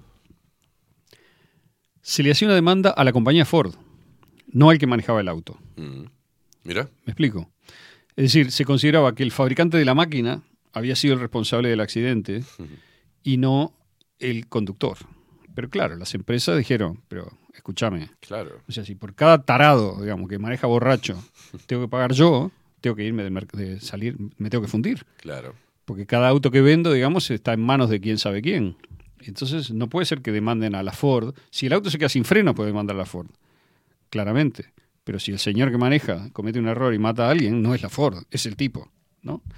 Entonces la legislación se cambió. Escucharon a las empresas porque tenían razón, básicamente. Mm. Y se cambió la legislación a la responsabilidad del conductor, que es lo que tenemos hoy. Por eso hay claro. los seguros, digamos, funcionan de esa manera y demás. Entonces la idea es un poquito parecida. Es decir, no, no es responsable la compañía que hizo la vacuna. Es responsable el que la administró, es decir, el claro. Estado, el que la compra. Claro. Entonces, es como si la lógica fuera, bueno, la empresa, digamos, logró que el Estado, es decir, la F D A, el regulador, etcétera, que aprueba una vacuna y la pone en un esquema de vacunación obligatorio, sea el que se tiene que hacer cargo claro. si hay daños a la gente y no el fabricante. Esa es la lógica del asunto. Hay una racionalidad en el asunto. Este... Pero el problema es que el Estado es corrompible. Claro. Y las vacunas, las farmacéuticas buscan el beneficio y ambos trabajan juntos. Como dijimos aquella vez en aquellos memorables, digamos, episodios de discusión con Ovenir acerca de cómo funciona realmente el Estado, mm. con la famosa cartelización en relación con el interés privado. Entonces, cartelización y otros mecanismos, pero bueno, básicamente es la connivencia de la burocracia claro. sobornable de los estados con el interés financiero, que es el que tiene la plata, de los privados. Porque si fuéramos un caso, uh-huh. un caso normal, transparente y coherente, sería, bueno, la farmacéutica viene y dice, tengo esta, esta vacuna para X enfermedad, y el Estado primero la analiza, ve los efectos adversos, estudia este, demográficamente a su país, estudia el clima, la incidencia, la franja etaria, cuál es la, la, la edad que más predomina, eh, eh, uh-huh. ¿no? Se estudia y decide, por motus propios, sí. va a, la, a una inmunidad de rebaño clásica o si vacuna. Uh-huh. Y obviamente debe hacerse cargo. Pero eso no tiene, no lo puede condicionar a seguir trabajando y a seguir comercian, comercializando sus productos, a uh-huh. seguir, ¿no? Porque eso es la connivencia de, sí, no es obligatoria, pero tenés que comprarla y tenés que vacunar, porque país que no vacune, país Exacto. que se le cortan sí, el sí. chorro. Era casi un... un... Pero fíjese, fíjese que además Kennedy dice algo que a mí realmente me sorprendió. No lo sabía y no creía que fuera así. Mm. Y no sé si es así. Yo puedo repetir lo que dice Kennedy. La gente tendrá que investigar por su cuenta. Él cuenta una anécdota. Para o sea, yo le acabo de decir eso de lo que sí. sería el Estado como paraguas protector de, claro, de, claro. de, de, de la población, ¿no? Claro, claro. Este, él dice que las vacunas que están vigentes en los esquemas de vacunación no han sido sometidas a prueba de seguridad. Ninguna, dice él. Yo dije, ¿cómo? Y los estudios de cinco años, de ocho años que se claro. hacen para probarlas, ¿de qué son? Son de eficacia, pero no de seguridad, dice él. Es decir, nunca se, po- se compara seriamente un grupo de vacunados con un grupo placebo, digamos, de no vacunados, doble claro. ciego, y se mantiene ese t- test durante el tiempo requerido como para asegurar que no haya efectos secundarios nocivos. ¿Por qué no se hace? Porque por la ley, digamos, está aprobada, no hace falta para las farmacéuticas hacerlo, porque es un costo inmenso y claro. como igual no van a responder por los daños, no, no lo hacen. Y el regulador no lo exige. Entonces, él dice, pasó esto. En el año dos mil dieciséis, este, Trump le pidió a Robert Kennedy junior, son partidos distintos, ¿no? Mm. Si podía integrar, junto con otros, un comité de seguridad de las vacunas. Dice, y yo acepté, dice Kennedy, y me metí en el comité. Entonces... fuimos a entrevistarnos con, o sea, obligaron a que vinieran Fauci, etcétera, a reunirse con nosotros. Y nos reunimos. Y había un árbitro en la Casa Blanca en el momento que hicimos la reunión. Entonces yo llevé un PowerPoint, dice Kennedy, le di una, una clase, le dice a, a estos, diciéndoles, dice, de paso, los que eh, Fauci conoce a mi familia de toda la vida, dice, mi, un tío mío le firmaba el salario durante años, o sea, son, son gente que todos se conocen, ¿no? Entonces, claro. Dice, yo paré en la mitad de mi exposición que estaba contando estas cosas y le dije, Tony, dice, tú estás diciendo por ahí hace años que yo soy mentiroso, dice, que soy, estoy engañando a la gente. Porque yo digo que las vacunas no son testeadas por seguridad. Te pido que me muestres algún estudio en donde se comprueba lo que decís tú, que es claro. que sí hay test de seguridad que se hacen previamente a la aprobación de las vacunas. Entonces dice él... giró y empezó a hacer como una este, mímica de que buscaba en unos... porque habían traído unos cajones, dice, llenos de biblioratos y documentos, no sé qué. Como que buscaba unos documentos, dice, no sé qué. Estuvo un rato ahí y no encontraba lo que fuera que estaba buscando. Dice, y me dijo, ah, quedó, quedó en, en el N I H en Bethesda, en Maryland, dice, lo, te lo mando. Está fenómeno, mándamelo, le dice Kennedy, ¿no? Y siguieron, este, siguieron con la reunión. Y como no le mandaba nada, pasaron los meses y le empezamos, digamos, y entonces eventualmente Aaron Siri, que es un abogado famoso que está con Kennedy y otros, le hicieron una demanda a, al Estado para que claro. les dieran los documentos que decían, que Fauci decía que existían. Y dice, y nos encontramos con una pared, digamos, de respuesta, no respondían nada durante meses y meses, hasta que al final no tuvieron más remedio que mandar una respuesta que decía, no tenemos ninguno. O sea que teóricamente está aprobado legalmente lo que dice Kennedy, yo no vi eso. Claro. Pero eh, se puede buscar, probablemente. Aaron Siri, en fin, van a estar los datos en la nota. ¿Y cerramos con algo? Porque ya estamos, sí, sí, sí. estamos en tiempo, ¿no? No, todavía eh, bueno, no ha llegado todavía. Le cuento, le cuento el final. No el final, pero una parte que me parece muy interesante también para la experiencia nuestra acá, ¿no? Este, bueno, primero, eh, en un momento Rogan le dice, escuche usted, dice... ¿Cómo fue para usted? Le dice personalmente, ¿no? Dice, porque usted es de una familia importante, famosa, dice, pasó por mucho en la vida, mataron a su tío, mataron a su padre, dice, y ahora, dice, usted adoptó una causa que le ha cosechado una cantidad de enemigos, de gente que lo trata mal, que lo rechaza, que lo cancela, que lo censura, que le habla mal de usted, incluso dentro de su familia, ¿no? Entonces, y entonces él dice, mire, yo lo primero, le estoy muy agradecido a usted, le dice Kennedy a Rogan. Dice, porque durante dieciocho años, acá estoy leyendo, ¿no? Nadie me permitió hacer esto. Mm. Dice, de hecho me lo permitió hacer Jon Stewart, que es un comediante muy famoso, que de hecho se puso del otro lado también, mm. de, digamos, en este tema. ¿De qué me, lado, perdón? Del lado de los que critica, criticaban el discurso mainstream, con Bien. Lo cual perdió espacio en la televisión. Jon Stewart en dos mil cinco le permitió hacer esto. Dice, y John Scarborough en dos mil cinco también, cuando se publicó mi artículo, un artículo famoso que publicó Kennedy en la revista Rolling Stone, que armó un lío Mira. Gigante. Eh, capaz que vale la pena que haga un paréntesis acá y cuente muy brevemente lo que pasó en el dos mil cinco. Lo que pasó fue que este, existía, eh, existía una vacuna contra la hepatitis B, que según Kennedy es una vacuna inútil porque la hepatitis B se transmite por sangre y solamente con, teniendo relaciones con una persona que esté muy infectada, ya muy grave, digamos, mm. enferma, o eh, con actividad homosexual eh, compulsiva, digamos, ya muy intensa, o este, por la sangre. Y como las embarazadas son testeadas aut- eh, automáticamente siempre en todos los hospitales, apenas entran en el proceso, digamos, de seguimiento para hepatitis B, es imposible que le pasen a un hijo la hepatitis B, con lo cual vacunar a un bebé de tres horas o algo así por la vacuna de hepatitis B es una locura, porque no va a estar expuesto al virus hasta que sea, digamos, muy grande, si es que algún día lo está, después de muchos años. Entonces, eh, ¿cómo es la historia perdón, de la vacuna? Perdón, perdón Sebastián. Eh, eh, acá, a, tanto a Aldo y a mí y al programa se nos ha acusado de, de esta parte que está investigando y la postura antivacuna, de que, no sé, parece que tuviésemos algún tema con el grafeno, ¿ah? De que trabajáramos para alguien o no sé, que, te, que no querramos tocar el grafeno, pero lo estamos tocando en su debido tiempo y, y no podemos decir algo del cual no tengamos seguridad. ¿Ah? Entonces no puedo decir, sí, tienen grafeno, ¿saben por qué? Porque ninguno de nosotros, ni Aldo ni yo, tenemos un este, pudimos hacernos de un vial y analizarlo nosotros, ¿eh? con, con químicos y con... No, no, no sabemos todavía. Sí que está puesto, sé que lo del grafeno no le gusta hablar, a ambos dice, pero en el prospecto de la propia Pfizer, eh, que está indicado que pero, existe. No, perdón, no, no, pero, perdón, yo, yo no sé por qué me atribuyen cosas, yo no tengo ningún interés en, en nada, no hablar de grafeno. No hablar, claro. ¿De dónde salió eso? No sé, eh, o sea, lo han dicho, ya viene no, hace rato, no, no hablas del grafeno. Digamos, no, no hablo del grafeno, eh, sí, a punto, en la el revista que no hablaba hay... del grafeno, el sí. que no hablaba del grafeno y el que Ajá. lo minimizaba eh, en este, en, fue Yuto. Toda, todo el tiempo que apareció yo Yuto, no tengo la min, idea, minif, pero... minimizó el tema del grafeno. No nosotros, lo que digo así es, que... Yo no, no me interesa que me marque la agenda a nadie y no exacto, voy a hablar de grafeno porque no se me antoja. Exacto, ahora. Me, me encanta. Okay, es igual, o sea, este. si alguien quiere dedicar su vida a estudiar ese tema, que lo haga. Que lo haga, perfecto. Nosotros publicamos en la revista artículos, informes y demás en donde se menciona el asunto, el, el oyente los puede ir a buscar. Pero si haya un doctor no que haya es, estudiado grafeno, lo, tra- lo, lo traemos no acá y que, que se explaye. Es porque ¿no? tenemos que hablar ahora de grafeno no sé. cuando estoy hablando de otra cosa.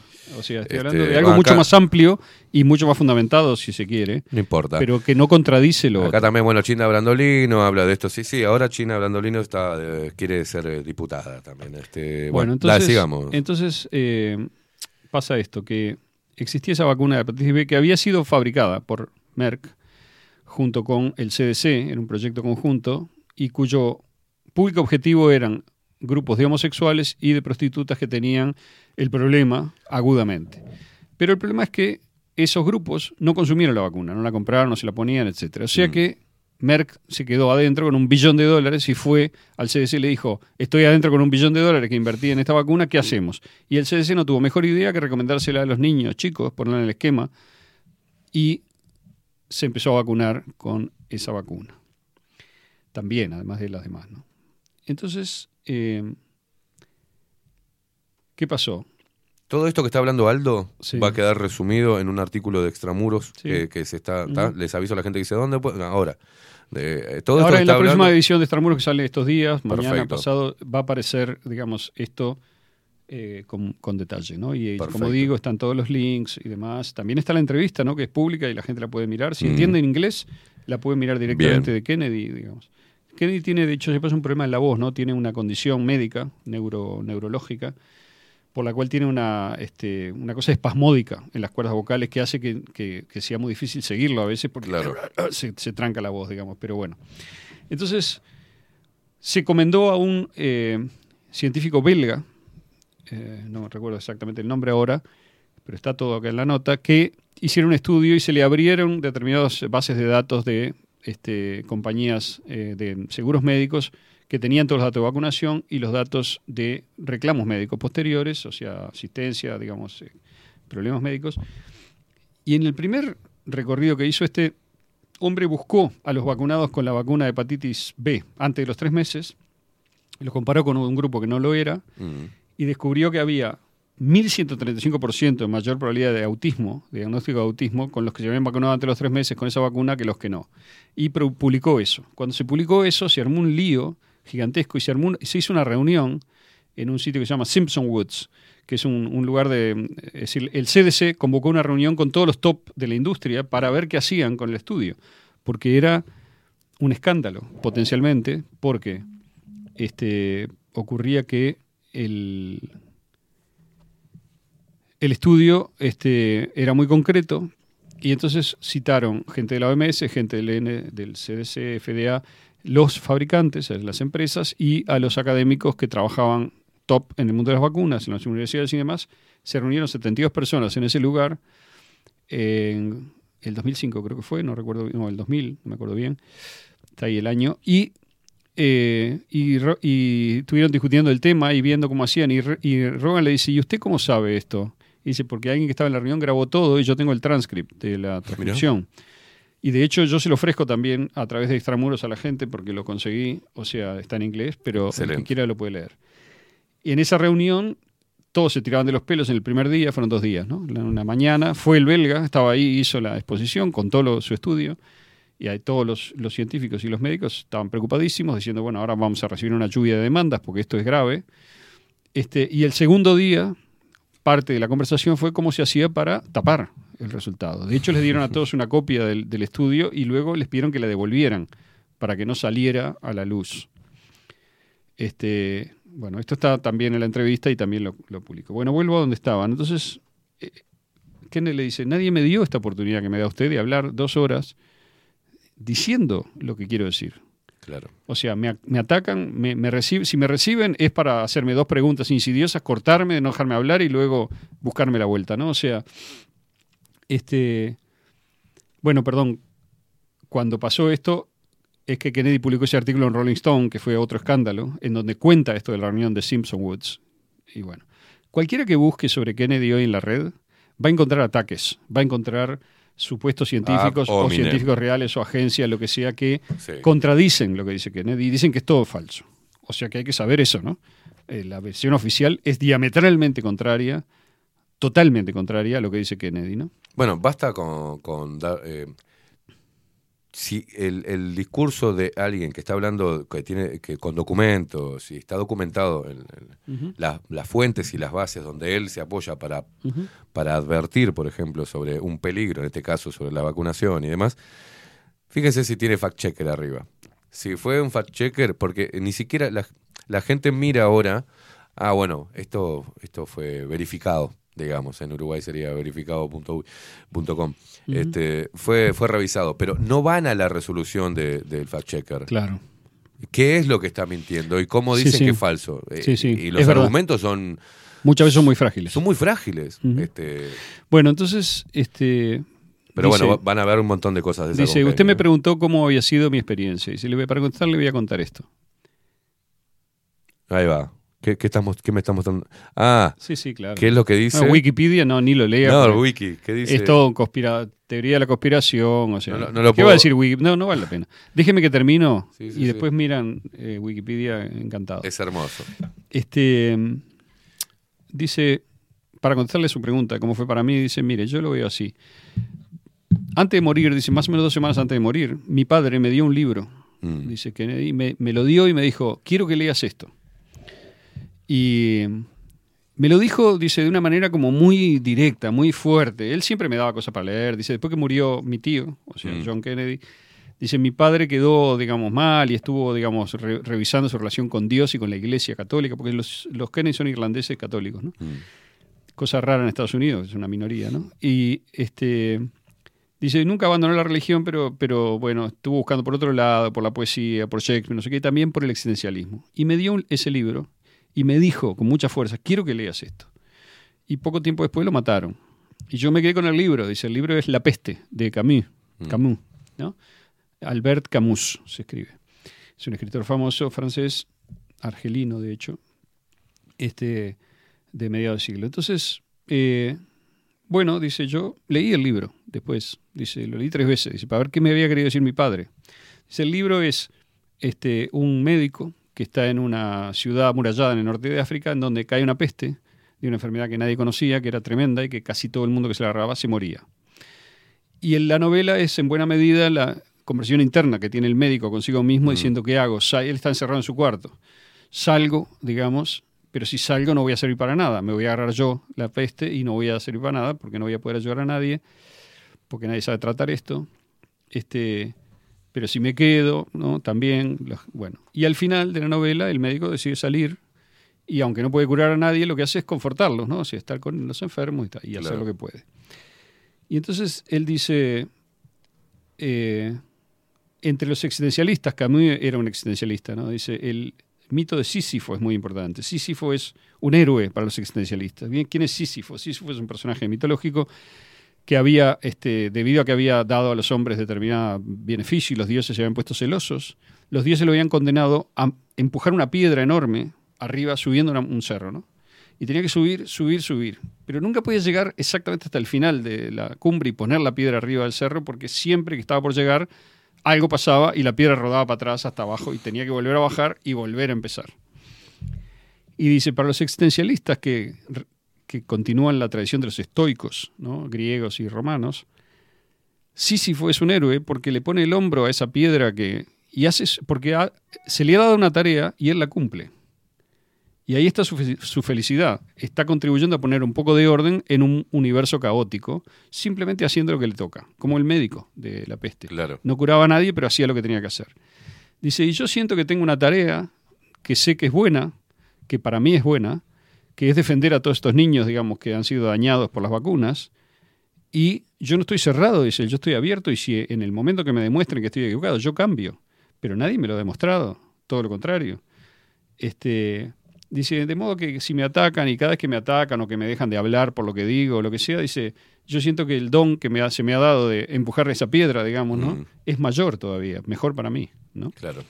Entonces, eh, esas son algunas partes. Es mucho más larga la entrevista, tiene más cosas, cosas fantásticas realmente, para mí, por lo menos, y creo que vale la pena mirarla. Y me parece que es un fenómeno este, que va a ser un escándalo político en cualquier caso, La, el intento de Kennedy, porque va a competir en las internas contra Biden, por ejemplo, ¿no? Entonces no sé si van a buscar alguna forma de sacarlo de alguna manera de la carrera, cómo, qué es lo que va a pasar. Pero bueno, eh, New Hampshire creo que es la primera interna, normalmente lo es. No sé si ya se hizo o no. Tendría que mirar eso, porque no he mirado todo el asunto político. Pero me parece un hecho novedoso. Y obviamente que, que Kennedy haga lo que haga políticamente no va a ser porque lo ayuden los grandes medios, que lo van a cerrar de todas las formas y le van a acosar y lo van a enchastrar y van a decir lo contrario de lo que este de lo que es. Pero es un fenómeno, una nueva piedra en el zapato del sistema, yo diría, ¿no? Mira, y vos decías en Wikipedia, pero, o sea, no, no es tan maligno, digamos. Hay algo raro, porque podrían ponerle cualquier cosa, ¿no? Igual se puede editar y todo, pero es un destacado activista antivacunas y cree eh, en un vínculo no probado entre ciertas vacunas y el autismo. Después dice Kennedy... No, pero el no probado es lo fundamental. Para, para, claro, claro, pero para Kennedy ha declarado que no está en contra de las vacunas, pero desea que sean más cuidadosamente probadas e investigadas hasta asegurarse que no producen efectos adversos de importancia. Uh-huh. Lo dice ahí, ¿no? Uh-huh. Primero, el, el, ¿no? el vínculo sí. no probado. Quizá lo hayan suavizado un poco porque ellos sí. miden la opinión pública y se dan sí. cuenta que este loco arrastra mucho. Claro. Entre, y pa, no, para mí me parece suavizado acá. No, debe estar, parte, ¿no? debe estar suavizado, porque lo que yo recuerdo de Wikipedia alguna vez hace años que miré era una patada en la cabeza. Claro. Decía, Robert F. Kennedy junior es un teórico de la conspiración antivacunas. Yo te iba a decir eso, una porque yo lo había leído eso. La este... descripción es un teórico de la conspiración. Uh-huh. Bueno, Aldo, eh, vamos a tener todo esto en un resumen, en un lindo artículo uh-huh. en Extramuros dentro de sí. muy poquito, en la próxima edición. Sí, ahora, esta semana, si Dios quiere. Sí. Perfecto, lo bueno. compartimos. Aldo bueno. Mazzucchelli, treinta minutos pasan de las once de la mañana. Un placer. Este, un gusto. Un placer. Nos vemos, nosotros nos, nos vamos. Se viene dentro de minutos nada más. Quédate prendido a nuestro canal de Twitch, bajo la lupa guión bajo uy. Se viene la India Velázquez, Catherine Velázquez con veinticuatro siete Express. Hoy vamos a tener literatura, ¿no? Allá vino María, preciosa. ¿Está, está calentita María en el control? Sí. Nos vemos, nos vemos con el, nos vamos con el tema del pelado cordero. Ya mañana viernes, loco. Se termina la semana, qué rápido. Cuando quiera acordar ya estoy... Ya está semifuneral, Facu. Se pasa rápido la vida. Nos vemos mañana, chau, chau. Los que apuestan al terror están bajo la lupa. No nos pueden engañar, pero nos preocupa. No hay nada más absurdo que seguir en la trampa. Si sé que me hace libre preguntar.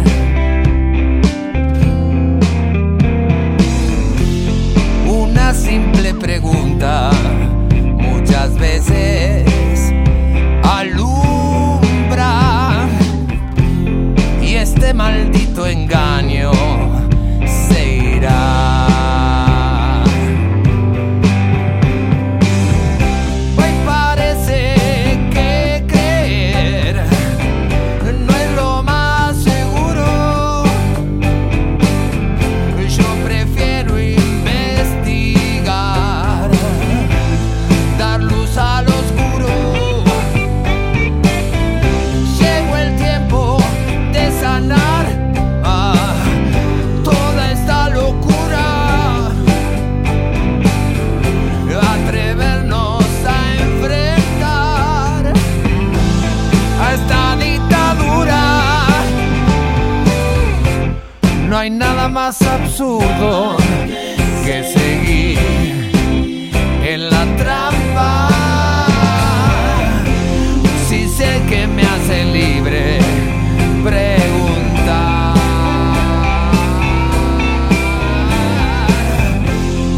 Una simple pregunta muchas veces alumbra, y lo que era mentira se irá.